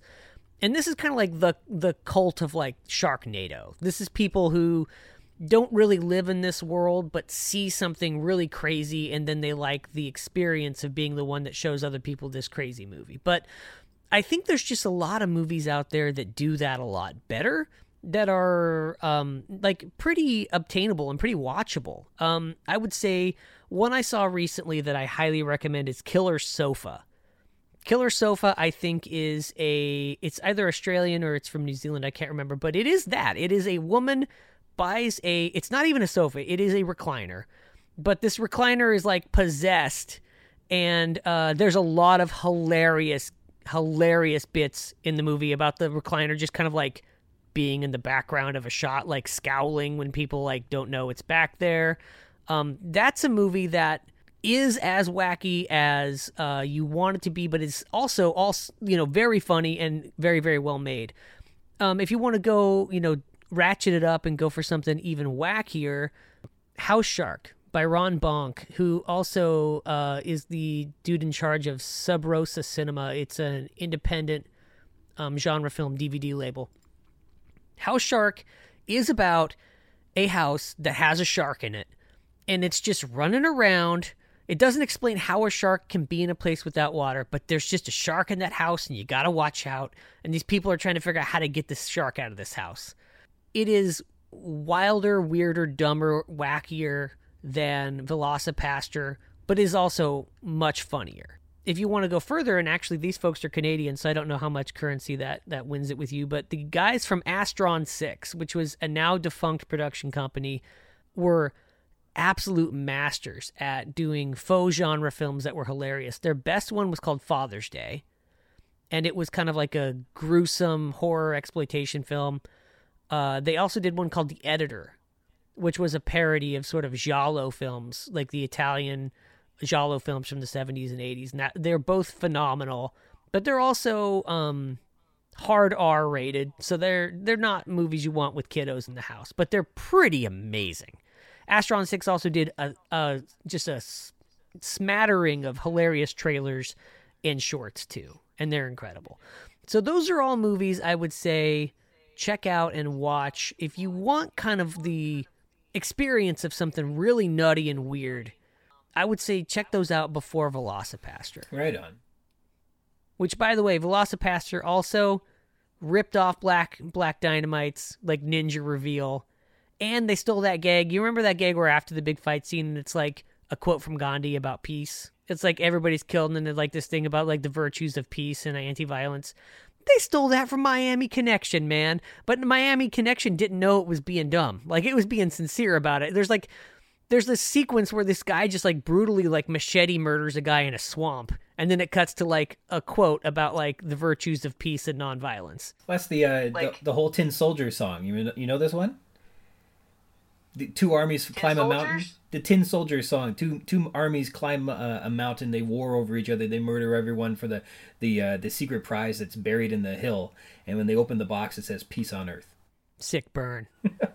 Way to go, guys! You don't know that song? The, the One Tin Soldier Rides Away. Which one? Who did it? Just it just says it's a song. It's a kid song. from Woodstock. Hmm. I can only think of Toy Soldiers. I think by Martika. I think is the name of the person who does. Like Canadian pop. Oh, maybe it's Canadian. It didn't get out of here. The Canadian pop group Coven first recorded the song in 1969. I thought it was Joni Mitchell, wow. but what do I know? The song became a oh, North dude. American sensation when Skeeter Davis recorded the single, which also coincided with the Billy Jack phenomenon, whatever that all means. I can't believe I forgot about Skeeter Davis and the Billy Jack phenomenon. How could I forget about that? Um, so, okay, Canadian songs. Let's touch on this real quick. Do you have this raccoon show up there? Cartoon about raccoons? Do you know this one? Yeah, Bert, Sarah, and Fred. Okay. And their friend yeah, Okay, so a little while ago, I saw a band from. Well, I don't. I've never seen the show, sir. I've never seen the show. But uh, some time ago, I saw a band from Canada, and they covered the theme song to Raccoons. So then I looked that up. That cartoon has the most heart-poundingly epic theme song I've ever heard in my life. Like that thing is that raccoon that raccoon's theme is off the chain. That's so that is like that has no business being the theme to a to like a kids cartoon. That thing like made me want to like like throw off my my coat and run into the desert and live like Mad Max and just like die for freedom. Like it, it was that thing's wild. Yeah. Yeah, that's an empowering song. Uh, I play that on the guitar when I get a chance. There's a terrific cover band um, that did I, I found that uh, song covered by I forget who it is.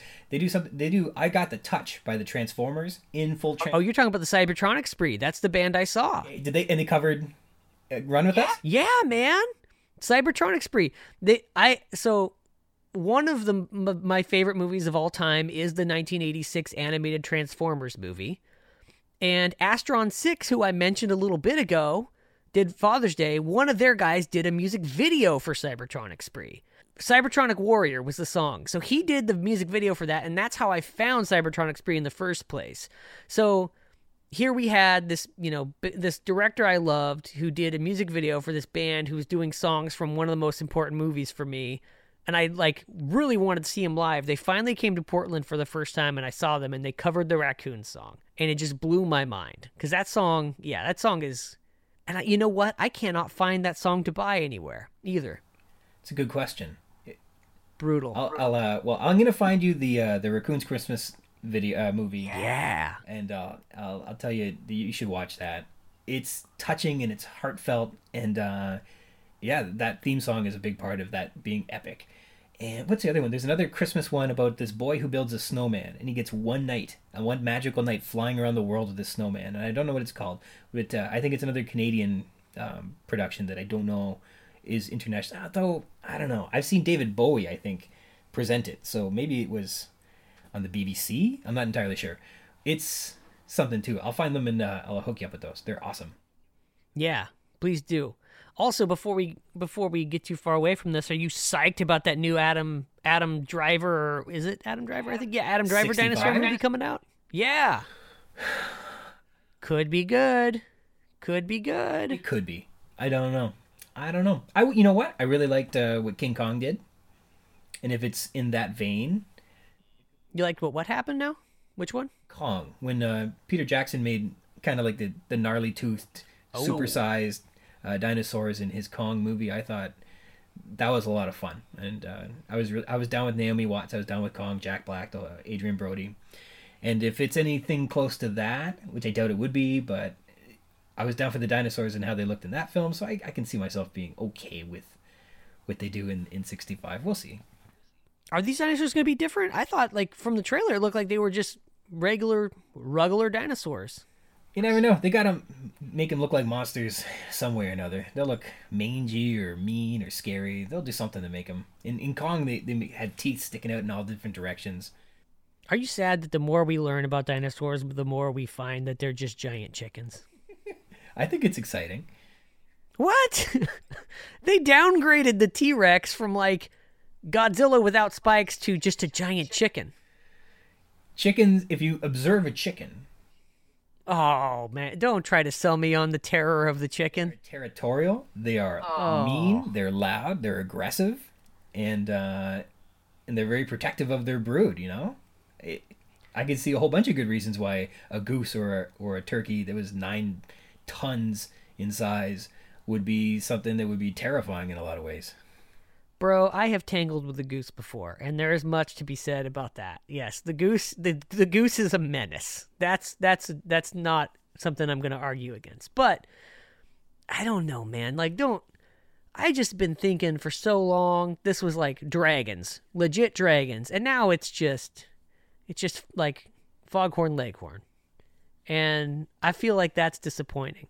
I think science should have just quit when they were like as at, you know, figured out the point where we knew where we understood them to be really cool and then just quit. Well, consider that they might be more like like the uh, a harpy eagle or like a cassowary as opposed to a peacock or something like that. Although I'm sure they're all different types. You know, they still got some of them down there in the Congo. They got dinosaurs down there. I hope they do. They do. They, do. they got them. All right, we are flat out of time. My All right. memory card is saying it's full. So All right. I'm glad we got to cover this so much. Thanks for all your input. And uh, I want to show you this. One of the books that Doug reads when he's learning about dinosaurs is called All About Dinosaurs by Roy Chapman Andrews. That's awesome. Yeah, I was excited. That's awesome, man. Mine's super old. His was brand new. I don't know where you find. This is like super out of date, and they had like a mint edition. You've had that for how many years? I don't know. I got it from the library when it was discarded for being in bad shape, and it's from 1953. I love it. Yeah, there's dinosaurs in there that aren't even real anymore. that is true. yeah. Thanks so much for being on the show, and uh, we'll be in touch again. I'll send you a couple of the links of things. Yep, send them over. And if anyone out there hasn't heard it, go find that raccoon song. Yeah. Come with us. We got everything you need. Oh, it rules. All right, a great big thank you to Kristoph Ochs for coming back again to be on the show. He's been a, a terrific uh, supporter, a great friend. So thanks so much, Chris. This week's text is Dawn, spanning from pages 251 to 259 in the synopsis. Lex and Grant meet Ralph, the infant Triceratops, after awaking at 5 a.m. in the sauropod maintenance shed number 4, and the phones still aren't working. As Grant and the kids go to trip a motion sensor and get rescued, Arnold has inconveniently taken the motion sensors offline. Meanwhile, Arnold can't get the phones back on, so Wu and Gennaro convince him to reset the system. They need these phones back on to call for a doctor for Malcolm. During the system reset, the Tyrannosaur attacks the Hadrosaurs, causing a stampede. Grant and the kids are caught in the midst of the Hadrosaurs and escape up a tree for safety. As the systems come back on, restoring the phone lines, the control room notices that the Tyrannosaur has made a kill. Characters Dr. Alan Grant. Grant wakes up to a loud grinding sound on page 251. He's sleepy and he's in pain. His head throbs, his body aches, and while his mission is to alert the mainland about the raptor infested ship, he still has six hours, so he, and he's drowsy and he feels bad. So, in other words, he feels no urgency to get at it this morning. He's wincing, and Lex says he looks bad on 252, and he admits that he feels bad. Grant observes the more anatomical elements of the infant Triceratops than Lex does, and Grant asks Lex why the infant is named Ralph, and interacting in Lex's playtime might be another example of Grant relating with children. Uh, he won't be letting Lex try and ride this thing, though. Seeing past the infant Triceratops, Grant sees the sun has risen, and he plans to go get the attention of the motion sensors, and he's concerned that the phones are still out on page 253. After the Triceratopses leave, he heads off to trigger the motion sensors. In the pink and purple morning light, Grant says the peaceful scene makes it difficult to feel like there's any threat around them at all on 254. After identifying some fantastically large dragonflies, he waves his hand in front of a motion sensor to no effect on 255. When Lex identifies the smell of rotten garbage, Grant becomes on alert, scanning the distant trees for movement, but seeing nothing. He tells Lex it's her imagination. Perhaps he's saying that not to frighten her, and then Grant sees that the hadrosaurs can smell this rotten smell too. To flee the stampede, Grant just lifts Lex up and goes on 257, hiding among a rocky outcrop on 258. Once the stampede has passed them, Grant leads the trio to climb, quote, the largest tree. At 20 feet, he figures that they're high enough to be safe. Lex Murphy. Lex is giggling amidst the strange squeaking sound on 251. She has named a young Triceratops Ralph on page 252. Lex is babying Ralph, reassuring her, feeding her, patting her on the head. Lex introduces Ralph to Dr. Grant as her friend. Lex updates Grant on Tim's status. He has a broken nose and location. He's off peeing, indicating she's a bit of a busybody. Lex observes the more infantile behavioral elements of the infant Triceratops than Grant does. Lex named the Triceratops after a boy at school who apparently looked uh, like a piggish infant Triceratops, also named Ralph. Lex has assumed a mother or caretaker role, perhaps in imaginary play, as if this were a doll, pretending to allow Grant to pet the Triceratops, etc. But she knows she's just playing, as evidence when she asks Grant for permission to ride Ralph, or at least for his approval, which he denies. Lex tries to calm Ralph when he gets his frill caught between the bars of the shed and helps push her head free on 253. When Grant leaves to trigger the motion sensors, Lex is triggered from the trauma of Ed Regis leaving them in the Land Cruiser the night before and refuses to be left behind. So, while walking in the park, they are all there when two large dra- red dragonflies scare Lex. Later, she notices this smell like rotten garbage, which concerns her on 256. Grant just lifts her and carries her, perhaps harkening back to her request that he carry her the night before. I don't know. Uh, recall that she is too big to be carried for long. While hearing a, quote, menacing roar, Lex digs her fingers into Grant's shoulders on page 258 and climbing a tree to escape the stampede. Lex clutches at Grant and refuses to go any higher at around 20 feet. So she's the one that keeps them where they are. Tim Murphy. Tim's nose has swollen up. It's probably broken on 252, and Tim's gone out to take a leak and misses the entire Triceratops encounter on 253.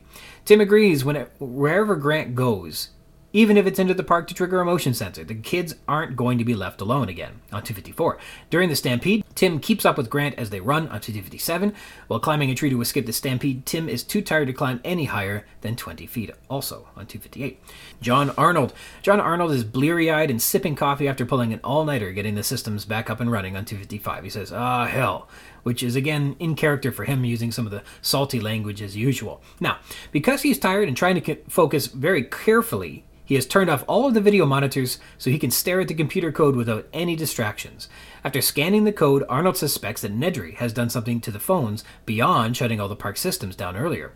Executing the fini.object command erased the white whiterabbit.object files, so Arnold cannot figure out what Nedry did to jam the phones, and Arnold doesn't know what to do. Upon Wu's recommendation to solve the problems by resetting the system, Arnold is concerned. He's reluctant to restart it because he hasn't trialed it before, and not all the systems may come back online. It's risky because they may not maintain control. Arnold admits in this chapter he's not a computer expert, and without the phone lines, he cannot call anyone who is for help on 255. After resisting the reset, Gennaro compels Arnold to do it, and Arnold complies with a very careful what you wish for sort of a shrug on 256. After resetting the power, Arnold's stomach heaves because the systems don't reset initially on 257. There's no response, and he has sweat on his brow. But then he recalls there are three safeties which he had forgotten about, so he switches them back on. When the power returns, he thanks God. The phones are still out, no static, just a deadline, which is good. But the system restart means Arnold can begin bringing systems back online, including the phones, on 258. Over the monitors, as the stampede dies down, Arnold spots that the Tyrannosaur has stopped running. It's made a kill on 259, down by the lagoon. And Arnold asks Gennaro to go get Muldoon to go inspect the killing site. Dr. Henry Wu. Dr. Wu joins Arnold from his lab it's 5 a.m. Was Wu pulling an all nighter in the lab too? We don't know. Wu says the phones sound like they're being jammed by a modem, but they are not on 255. Wu suggests shutting the system down and clearing the resident memory that's jamming the modems. Recall Wu has had helpful suggestions for Arnold before, notably in search of the White Rabbit object command earlier, so he's showing that he's smart and helpful in a variety of ways. He's also recommending a RAM dump to and to search that code, but that has complications with it too. Their best bet is to reset the system. Dennis Nedry is mentioned. He's jammed the phone lines very well, we're told on 255, and inserted some kind of a lockout into the program code, and I don't know why. Donald Gennaro, Gennaro, quote, storms in in desperate need of a phone on 255. Malcolm is worse, reports Gennaro. It says that Malcolm needs medical attention, which is like old news today, but important in terms of us recalling that there is an urgency to everything. Malcolm's life is in jeopardy if they can't get him a doctor. Gennaro is forceful with Arnold about getting Malcolm a doctor, summarizing how bad the situation is. Quote, Look, there's a sick man over in the lodge. He needs a doctor or he'll die. You can't call for a doctor unless you have a phone. Four people have probably died already. Now shut down and get the phones working on 256. And like, good for Gennaro. He's really advocating for Malcolm's well being here. Or he's terrified with the liabilities the park faces as people continue to die. That's a possibility too. After resetting the power, when it doesn't restore right away, Gennaro is the first to ask what's wrong. And Arnold is just finished telling him how risky this was. and then after the system reset, Gennaro immediately picks up a phone and he's remaining acutely focused on calling for help on 258. Gennaro gets under Arnold's skin by continuing to ask too many questions. Questions like, What's this? and Why manually? And Arnold snaps at him, rightly so. And after the Tyrannosaur kills a Hadrosaur, Gennaro is asked to inform Muldoon to send him out to inspect the kill site on 259. Dr. Ian Malcolm, Gennaro reports that Malcolm is getting worse on 255 and that it's a matter of urgency that he gets a doctor. That's what we learn about Malcolm. Uh, Triceratopses. We meet Ralph the Triceratops on 252. She looks like a big pink pig and makes squeaking sounds. They call this a he, but it would be a she, probably, right? It's the size of a pony. As an infant, it doesn't have any horns yet, but it does have a curved bony frill behind its big soft eyes. It has a snout, and it eats hay. Food falls from either side of its mouth as it chews, indicating that it likely isn't being portrayed here with cheeks. The Triceratops licks its lips after chewing and then waits to be fed more. Recall before we've been given a description of a Triceratops with a beak like a rhinoceros, so this lip licking should be visualized akin to a rhino licking its fleshy, pointy mouth, I guess. Nonetheless, it is also described as having slender, sharp teeth and a beaky upper jaw like a parrot. Its skin is dry and warm, with the pebbled texture of a football, and it has a thick tail that it wags when it is happy. An adult Triceratops snorts like a horse might on 253, and when the infant gets its frill caught between the bars, it squeaks. The adult is so big it casts a shadow enveloping the infant, and its leg is thicker than a tree trunk. Its feet have five curved toenails like an elephant's. The adult has a six foot long head with three long white horns, two above the eyes and one above the nose, and they have brown eyes, according to Crichton. Parentally, the adult licks the infant, causing the infant to nuzzle with the adult. The two walk away before Lex tries to feed the adult. Hadrosaurs. A herd of these are in the distance, but in the sauropod paddock on 257, uh, 254. They're, they are large and eating foliage from trees at the edge of the lagoon. Some stand knee deep in the lagoon and have flat heads. When they look around, their heads, quote, swivel, and they have a baby with them, too. As mentioned back on page 150, there are infant hadrosaurs in the herd, and the infants return here too. They squeak and scramble, never venturing far from the adults. These animals are not breeding in the wild, and there are only 11 in the park, but we're told that there are two herds of them in the chapter. Uh, a second herd is a bit further south. Sometimes they, they rear up on their hind legs, resting their forearms on tree trunks to reach higher branches, and they honk as a herd on 256, and they become agitated, twisting and turning, hurrying out of the water, circling the young ones to protect them. As the hadrosaurs begin to run from the Tyrannosaur, Grant can feel the earth shaking on 257. The hadrosaurs swing their big tails in defense and honk loudly and continuously. They stampede in a, quote, kind of swirl on 258 and with, quote, surprising speed in a tight cluster. They are said to each weigh 5 tons, though we know that's not entirely true. Some of them are infants, and they are so big and strong during the stampede, one hadrosaur hits a boulder, a huge rock, and sends it rolling away into the field. Apatosaurus. An Apatosaurus can be seen far off in the distance in this chapter on 254, standing above the trees with a tiny head, also swiveling on its long neck. Tyrannosaurus. With a roar, the Tyrannosaur bursts from the trees 50 yards away near the Laguna 256. It is preceded by a rotten stench betraying its proximity. This is a callback to the rotten stench of carnivores that was mentioned a few times earlier in the novel. It rushes across the open field with huge strides towards the Hadrosaurs. Recall, in episode 29, Big Rex, the Tyrannosaur covers 30 yards in four bounding steps on page 148, or seven steps per yard while bounding. These are huge strides, perhaps even greater than seven yards each, maybe. In any case, at even seven yards apace, she's spanning 50 yards in seven steps.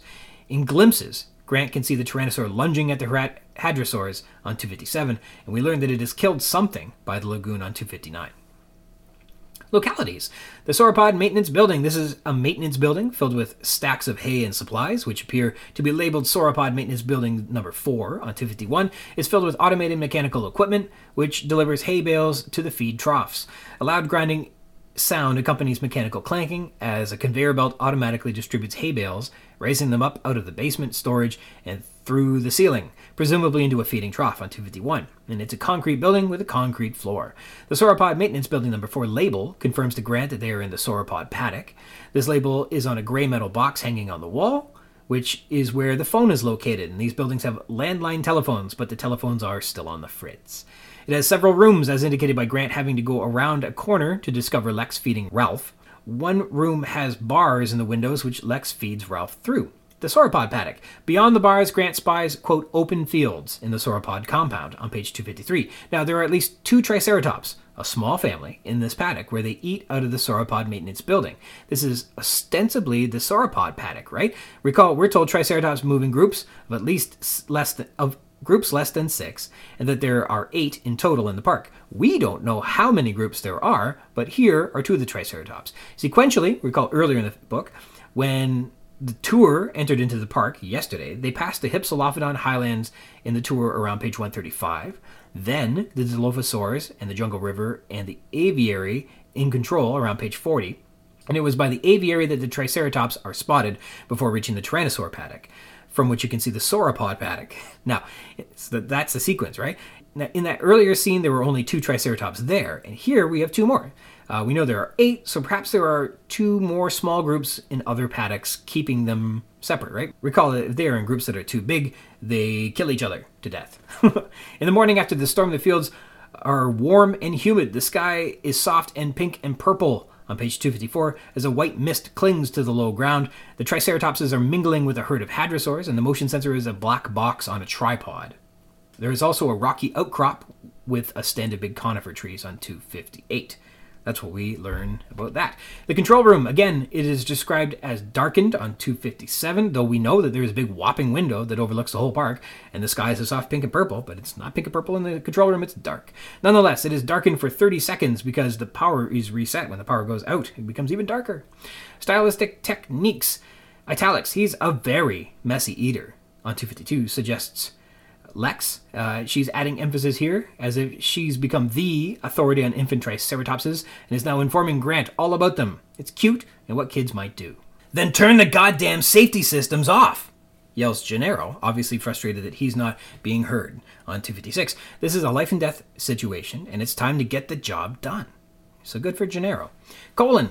It was morning. Colon. He had slept the whole night on 251. Here the colon sort of acts like a sleeping bag, where the bag is the statement. It was morning. But inside the sleeping bag is the realization that Grant has slept the whole night, which is kind of a surprise. The colon here introduces a statement or an explanation rather than a list.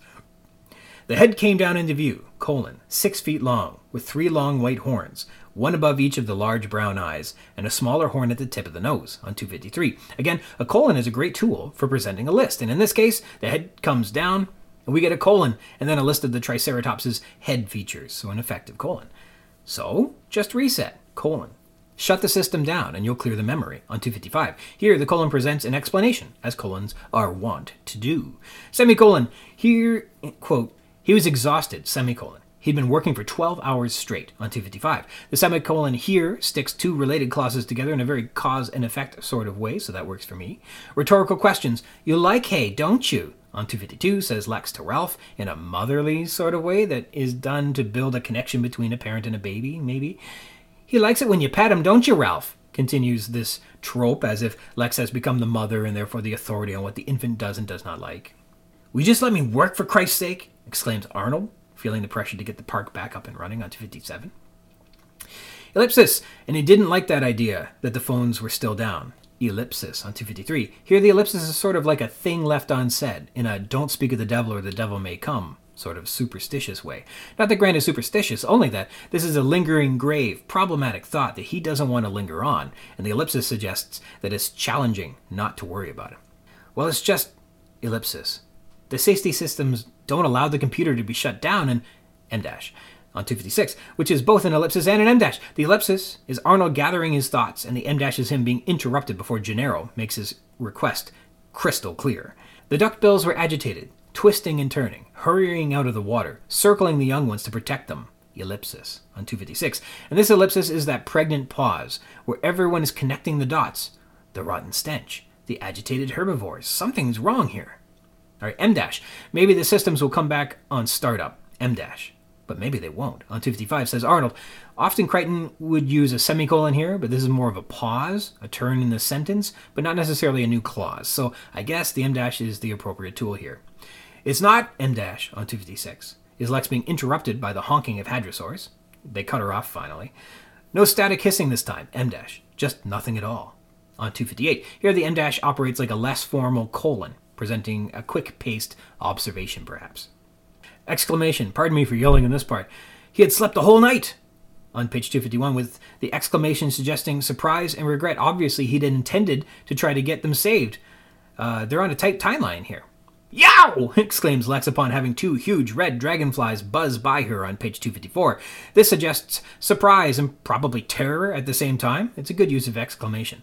Now shut down and get the phones working! Exclamation.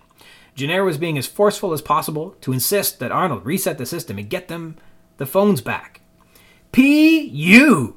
Exclamation on 256 exclaims Lex as she notices, in her obnoxious and childish way, a rotten smell. That smell! Exclamation she adds with exclamation, as if smelling something rotten is the most offensive thing that's ever happened to her, as little kids are commonly portrayed as doing. And here's kind of an aside what do the letters P and U stand for when you say PU? I hadn't any idea, so I looked it up. And the best answer that I can find is that it has Latin roots connecting to the word putere, which means to stink, and has linguistically become connected to words like putrid and pus inferring meanings of rotting and bad or unpleasant smells. One of these words, so I've read, includes the word pew, P E W, an early 17th century word that means to, quote, express contempt, disgust, or derision. And it's possible that the overly emphasized PU statement one might make, pronouncing PEW, became expressed alphagrammatically as the letters P and U. The meaning remains the same you stink, but the expression has evolved over the centuries as language happens to do. Dost thou expiate thine wonder, or merely mobble thine face with mated thoughts? I don't even know what that means, but language uh, has evolved from there, so thank goodness. I told you! On 257, exclaims Lex again, as the Tyrannosaur bursts toward the Hadrosaurs, revealing that she was correct that the smell wasn't her imagination. Lex is becoming the most exclamatory character in this novel. Nobody listens to me, she says. Exclamation mark. Come on, kids. On 257 adds Grant. Now they're shouting and running as part of this emerging stampede. Metatext. In this chapter, as my terrific guest from episode 16, Malcolm Dr. David Hone laughed, uh, there are a number of carefully detailed systems schematics of computer screens that are laughably detailed compared to some of the half baked dinosaur details that are in this novel, as if Crichton really knew more about computers than he did about the subject of his novel, Dinosaurs. Well, we get the first of many screen displays as a piece of text on page 257, the Jurassic Park system startup. It's in a new font, a new font size. There appears to be a flowchart, and everything is displayed in outlined boxes. It rather illustrates how complicated or detailed the system startup procedures may be when we get to that part later in the book.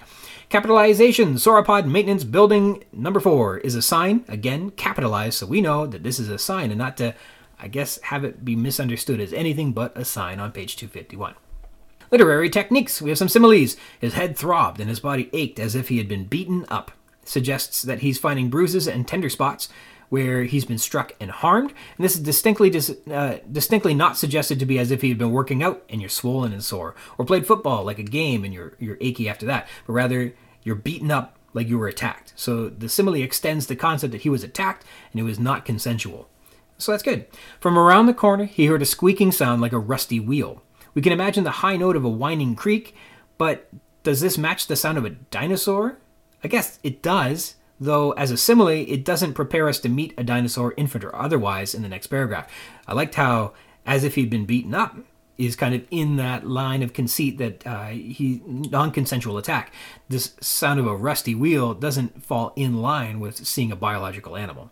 So I, I, did, I, I don't like that simile as much.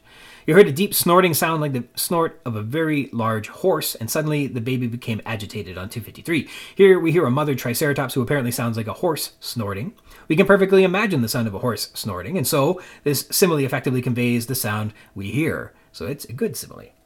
Had five curved toenails like an elephant's on 253, and we can imagine that an elephant has five toes, I guess. Do you really know what an elephant's foot looks like? Can you imagine its five distinct toes and five curved toenails? Probably not. An African elephant has four toenails on each foot, each front foot, and only three on their rear, according to the Reid Park Zoological Society in Tucson, Arizona.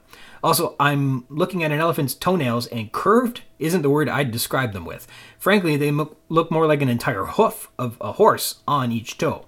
And then there's the Triceratops toe. What does that look like? Well, I went back to episode 7, The Shape of the Data, where the new section, if you go to the show notes, features uh, a link to a 3D Triceratops skeleton from the Melbourne Museum, where you can zoom and rotate and investigate the Triceratops horridus. Now, the foot of the T. horridus in the model is a five fingered forelimb, the digits splayed out almost like a fan. How that looked covered in foot meat, I don't know, but definitively it has five toes. Do they all appear distinct enough to have warranted a claw or a toenail each? Probably. As for the hind limb, it has four toes, positively. Again, all distinct, all likely warranting a toenail or claw of their own. So, in any case, this simile of Crichton's doesn't really match up. If this is a five toed forelimb of a Triceratops, it wouldn't have looked like an elephant's because it has five distinct fingers and claws, whereas an elephant only has four. And they're more likely kernels in a cob of corn than they are like curved claws. Also, nothing about an elephant's actual foot looks like what's described by Crichton. That said, skeletally, if you look at an elephant's foot bones, yeah, it sort of does look like a Triceratops' skeletal foot bones. So who am I to judge? I don't know. But let's be clear though, even if a Triceratops foot in fact looked like an elephant's foot, an elephant's foot doesn't have five curved toenails. That I can confirm. Sometimes researching these similes, it gets silly. uh, it stinks like rotten garbage, says Lex of the smell around her, which we can all relate to, especially consider the Tale from episode 4, Punta Arenas, featuring my excellent guest and buddy Rob, uh, as we regaled you with the tale of taking out the garbage during the City of Windsor's 101 day city workers' strike back in 2009. Yeah, the smell of rotten garbage has its side effects. We'll put it at that. The sound of the approaching herd was deafening, like the sound of jets at an airport on 258, which is a great simile. We all know how damned loud airplane can be, the tremendous roaring of their incredible engines. As Lex screams, we can hear her over the noise. This only adds to the confusion and madness, and it's great. Uh, movie adaptations. I've heard you can find images and perhaps some descriptions that Ralph was going to be in Spielberg's Jurassic Park, and they even produced a puppet or a sculpture. It was cut from the script, but I've overheard that Lex was going to ride this thing at some point. So, Ralph, she or he, was apparently present in some adaptation of the script and popular enough that Stan Winston's studio produced a puppet but didn't make the final cut. C'est dommage, as the French fans of the movie might say. The dinosaurs. So, the Triceratops is described as having food spilling out of its mouth on either side, as if it is sloppy, but also indicating that it doesn't have any cheeks on 252. I've heard a fairly rational idea that herbivores, dinosaur herbivores, wouldn't have been sloppy eaters. They were massive. If there were anything that they could do efficiently, it was likely consume, digest, and metabolize food in exceptional upscaled ways. There's no other explaining multiple ton herbivore sur- surviving for millions of years. The Triceratops, quote, licks its lips after chewing and then waits to be fed more. So it doesn't have cheeks, but it has lips? Also, Triceratops has a distinct beak likely keratinous similar to a bird's, perhaps not as hooked and tactile as a parrot's beak, but you get the idea. I don't think it had lips to lick. Might it have had a long prehensile tongue that it might have licked with? Well, as an accomplished herbivore, it's entirely likely that it had a tongue that could help it collect and retain vegetation. Cattle have this, parrots have this. I think ceratopsians could have had very useful tongues for sure. Why not? Nonetheless, it also describes as having slender, sharp teeth and a beaky upper jaw like a parrot. It's like Crichton's anatomical descriptions aren't too off base, but his behavioral inventions don't match what he's describing. The food falling out and it's licking its lips. He describes the animal correctly, but then he, he makes it behave unusually. Uh, the Triceratops has a thick tail that wags when it's happy as Grant pets it, which is a clear dog analog. Again, the animal behavior Crichton imbues his dinosaurs with is modeled closely after mammals. The adult Triceratops licks the infant, like some mammals do to ingratiate themselves and socialize with their offspring. This is a very mammalian interpretation again, this being like something a cat or a dog might do. I looked it up and found that some geckos and bearded dragons lick each other. Geckos apparently sense the world around them through their tongues, bearded dragons do this, and apparently can sense pheromones for mating, mark their territory, and measure temperatures with their tongues as well. But that said, the Triceratops is still exhibiting very mammalian characteristics, and I prefer my big non avian dinosaurs to be a little stranger than the familiar mammalian examples around us today. Timeline Soft light shines through the windows, indicating it is morning 5 a.m. by Grant's watch on 251. They still have six hours until the boat infested with raptors reaches the mainland, and that is important to their mission. Don't forget that part. Park management. Okay, this is a very strange predicament. But I think I'm reading this correctly. Grant has marched out to a motion sensor, but it doesn't seem to be working on 255. Now, is the motion sensor supposed to say, Hi, Grant, I'm working to him? I don't know, but he can tell. He can tell it's not working. And supposes that it has something to do with the phones still being down, too. But it's not because of the phones. We immediately flash to the interior of the control room where John Arnold is carefully studying the computer code, and to avoid distractions, he has, quote, taken all the video monitors offline on 255. So this reads as following Arnold didn't just turn the monitors in the control room off to avoid distractions, he took all the video monitors in the park offline. This is why Grant isn't picked up by the video monitor, because they are offline per Arnold's decision, so he could focus on the computer code. This is while they're supposedly searching for additionals in the park, i.e., Grant and the kids. So that's not the most seamless of plotting, but it explains why Grant isn't being found on the monitor. That's a really lousy plot point, right? It's not a plot hole, but it's just a gross contrivance of the plot to fit the story. In another moment, that's actually pretty good, in terms of the system's design, Crichton has included a precise detail that in the event of a reset, expecting that there's a problem somewhere in the system, it requires a startup to be done manually to prevent a failure loop. I think that's a pretty good detail. So you, you get the good with the bad. But that being said, there are a couple contrivances and plot in this chapter that I've got problems with. So, the plotting in this story gets a bit sticky after the Tyrannosaur attack. Grant, who is desperate to get them rescued, falls asleep at 9 p.m. When's the last time you went to bed at 9? And sleeps all night on a concrete floor. When's the last time you slept on a concrete floor, undisturbed, all night? Okay, so we'll go with that. That's fine. Unbelievable, but okay. Next, Arnold, who's counting on the motion sensors to find the missing people. He takes the motion sensors offline so he can study the code without distraction. Yikes. Okay, in a more realistic world, they should have found Grant and the kids last night by like 9:30 p.m. And through some contrivance of plot, Grant sleeps away the night, and then Arnold takes the motion sensors offline so our adventures through Jurassic Park can continue. We like that, I guess, but it's a little imperfect. It's worth noting. Second, Nedry has jammed the phone lines. There doesn't appear to be any good reason for this, and he's jammed them very well. And this helps bring the park into chaos later, which is good in terms of us having a book that we love. But why did Nedry jam the phones? What part of his plan required that beyond turning off all the security measures, that he also jam the phone lines? It's just another contrivance of plot, and it happens because reasons, you know? Third, here's a bit of an issue with, you know, all of us, we all had when we read this novel. There are two big red dragonflies with six foot wingspans, which Grant explains as being, quote, the Jurassic was a time of huge insects on 254.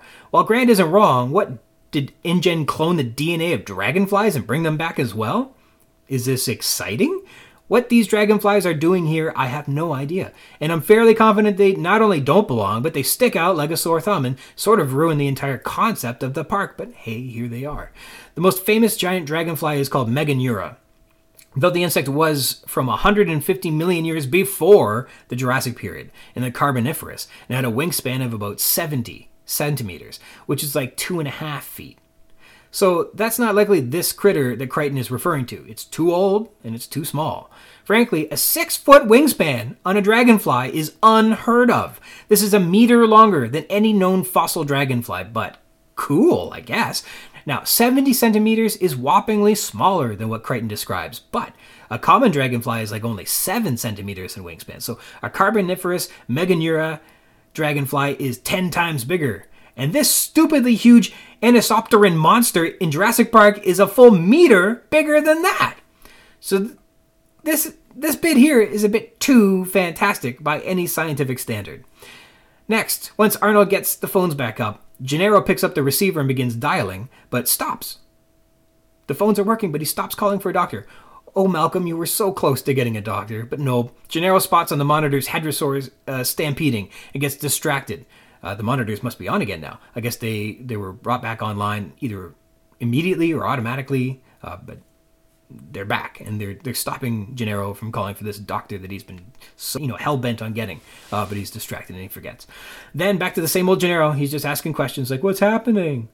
Finally, the last thing that sticks out as a bit difficult to believe is all the dust. It's so dusty. Grant can hardly see anything. They're 20 feet up in a tree at the end of this chapter, and there's still too much dust to see around them. Grant coughs from the dust, closes his eyes to keep it out of them. A lot of dust. It makes it very intimidating, exciting, and the idea that the Tyrannosaur could be right there. But you can't see it because of all the dust. But, like, didn't they just have an incredibly powerful tropical storm at 7 p.m. the night before? Like only 11 hours ago? And isn't it said to be a moist and humid morning with mist clinging low to the ground on page 254? Like, these are signs of a wet environment. Also, this is near the lagoon, i.e., where the water flows towards. The groundwater around the lagoon would make this, in terms of grades, the wettest ground compared to the higher ground, where the water runs away from. I guess what I'm saying is, after a huge tropical storm down by the lagoon on a humid morning, it shouldn't be this dusty. That's all I'm saying. But don't let that bother you from, you know, an exciting stampede. It's good. And let's compare this to the movie a bit. There are a lot of similarities here. Uh, so much of what happens in the control room in this chapter in the film uh, happens as well in a scene called Shutdown, I think. So here are the similarities. The scene occurs the next morning after the attacks. Grant and the kids have spent the night together, and the control room is still trying to get the park back up and running, but there have been problems. That is the same in book and the movie. Grant and the kids meet some dinosaurs in the park and continue their journey through the jungle. People in the control room debate whether or not to reset the system to restore the telephones.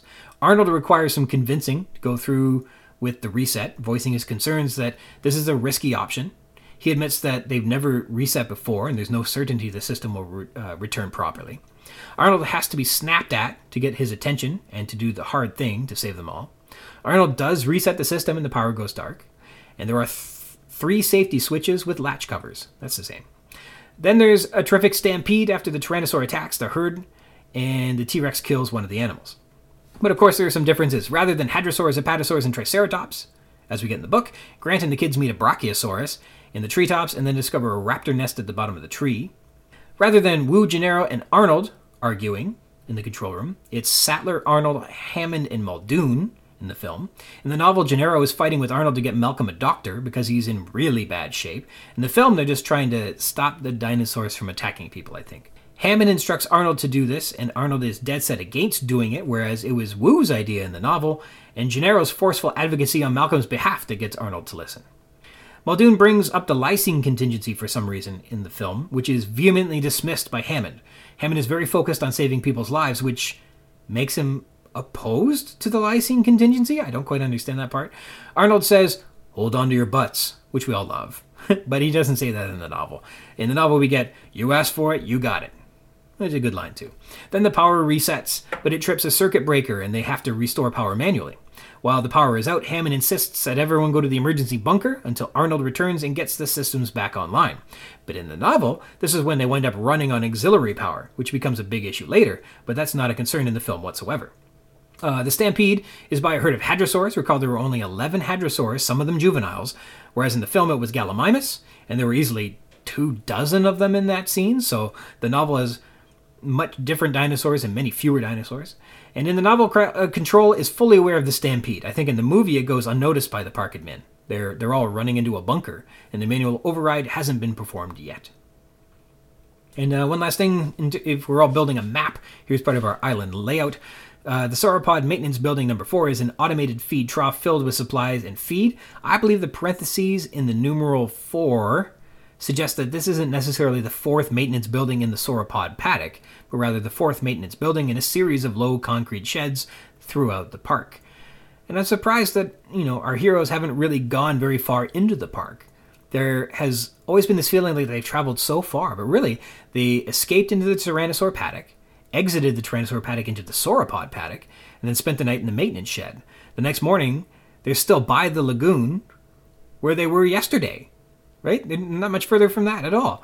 We end this chapter only about 50 yards away from the maintenance shed where they spent the night, 20 feet up a tree. So they haven't actually gone very far uh, since the attack last night. Although it feels like they've gone so far through the through the uh, through the park already. I guess exiting one entire paddock is pretty good. All right, I want to thank again my special guest today, Kristoph Ochs. Chris, thanks so much for everything. You've been a great guest on the show for uh, since the beginning, a great supporter. Thank you so much. Uh, and I want to sign off today thanking everyone else for, for joining me uh, whether you've been here for one episode or all of them. Thank you so much. If you want to read along in the book, add some thoughts to what we've been discussing on the show, or be a guest on the show and chat with me about anything you like about Jurassic Park, you can do that by connecting with me um, at ryansrogers at gmail.com.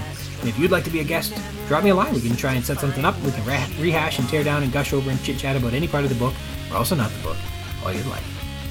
The Jurassic Park cast is a part of the Spring Chickens banner of amateur intellectual properties, including the Spring Chickens Funny Pages, Tomb of the Undead graphic novel, the Second Lapse graphic novelettes, The Infantry, and the worst of them all, the King Street Capers. And you can find links to all that baggage in the show notes or by visiting the schickens.blogspot.com or finding us on Facebook at facebook.com slash springchickencapers or me, I'm on Twitter at RogersRyan22. Thank you dearly for tuning into the Jurassic Park cast. Jurassic Park podcast where we talk about the novel Jurassic Park also not that too. Until next time.